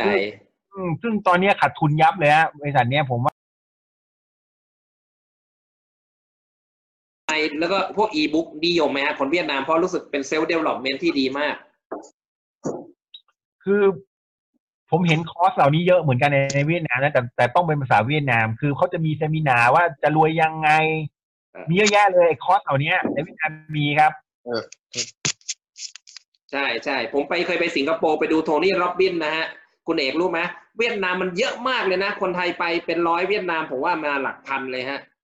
รู้สึกว่าเขานะเขากระหายที่จะพัฒนาตัวเองและอยากประสบความสำเร็จมาเยอะมาก ครับที่ที่สิงคโปร์นะครับฮะโอเค โอเคครับ ผมผมคิดว่า อย่างนี้ได้ไหมฮะเออผมผมคิดว่าน่าจะพอสมควรแก่เวลานะฮะ แล้วก็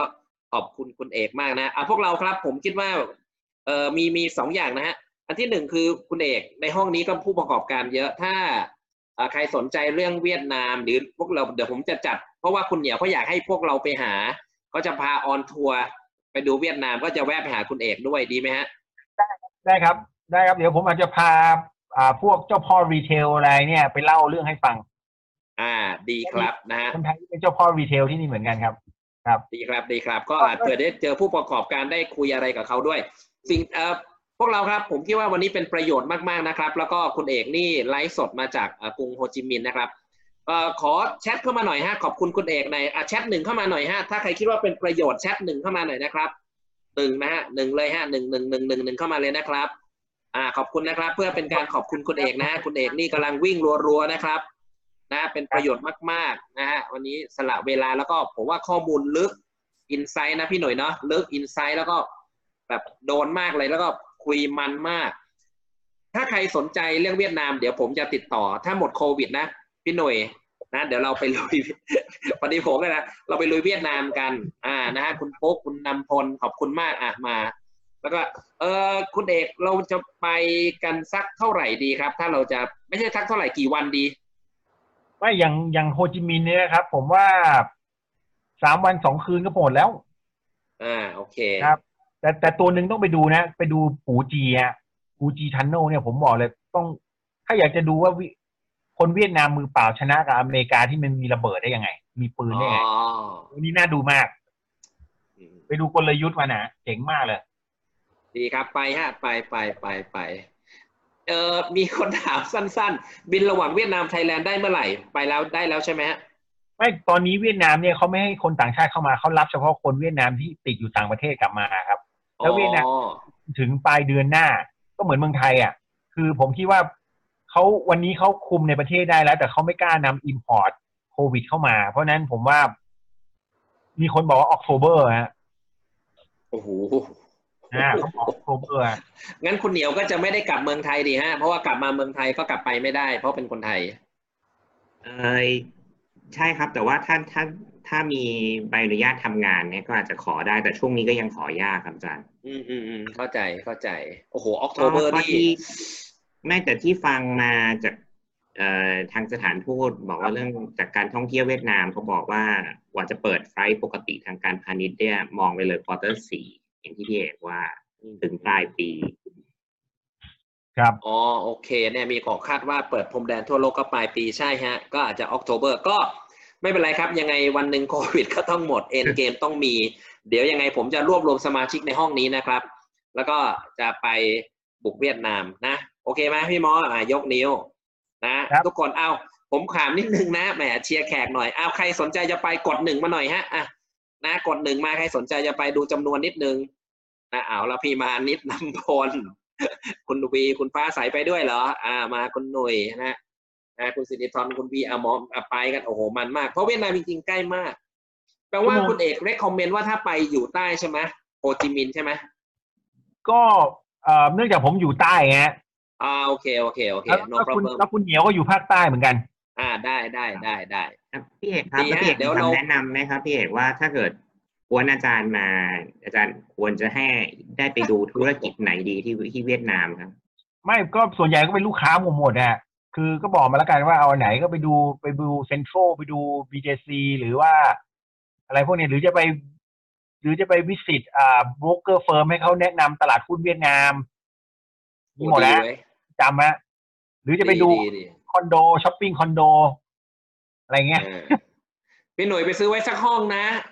เดือนหนึ่งก็บินไปสักครั้งหนึ่ง ที่ที่เมืองไทยยังติดมือหลายที่เลยครับอ๋อมีคุณบีบอกอย่าไปดูตลาดหุ้นไปวิ่งสตรีทรันในเวียดนามนะบางคนบอกไปวิ่งสตรีทรัน ไปดูครับ property อ่าดีฮะ เดี๋ยวเดี๋ยวคุณเหนียวเขาพาไปตัดผม ได้เลยครับได้เลย ได้เลยก็เดี๋ยวนะเดี๋ยวเดี๋ยวกลางวันที่น้องพี่เอกบาสจัดการพไปกันด้วยเดี๋ยวนะผมแหมจัดการพี่บรให้พจน์เนาะก็โอเค เอ้า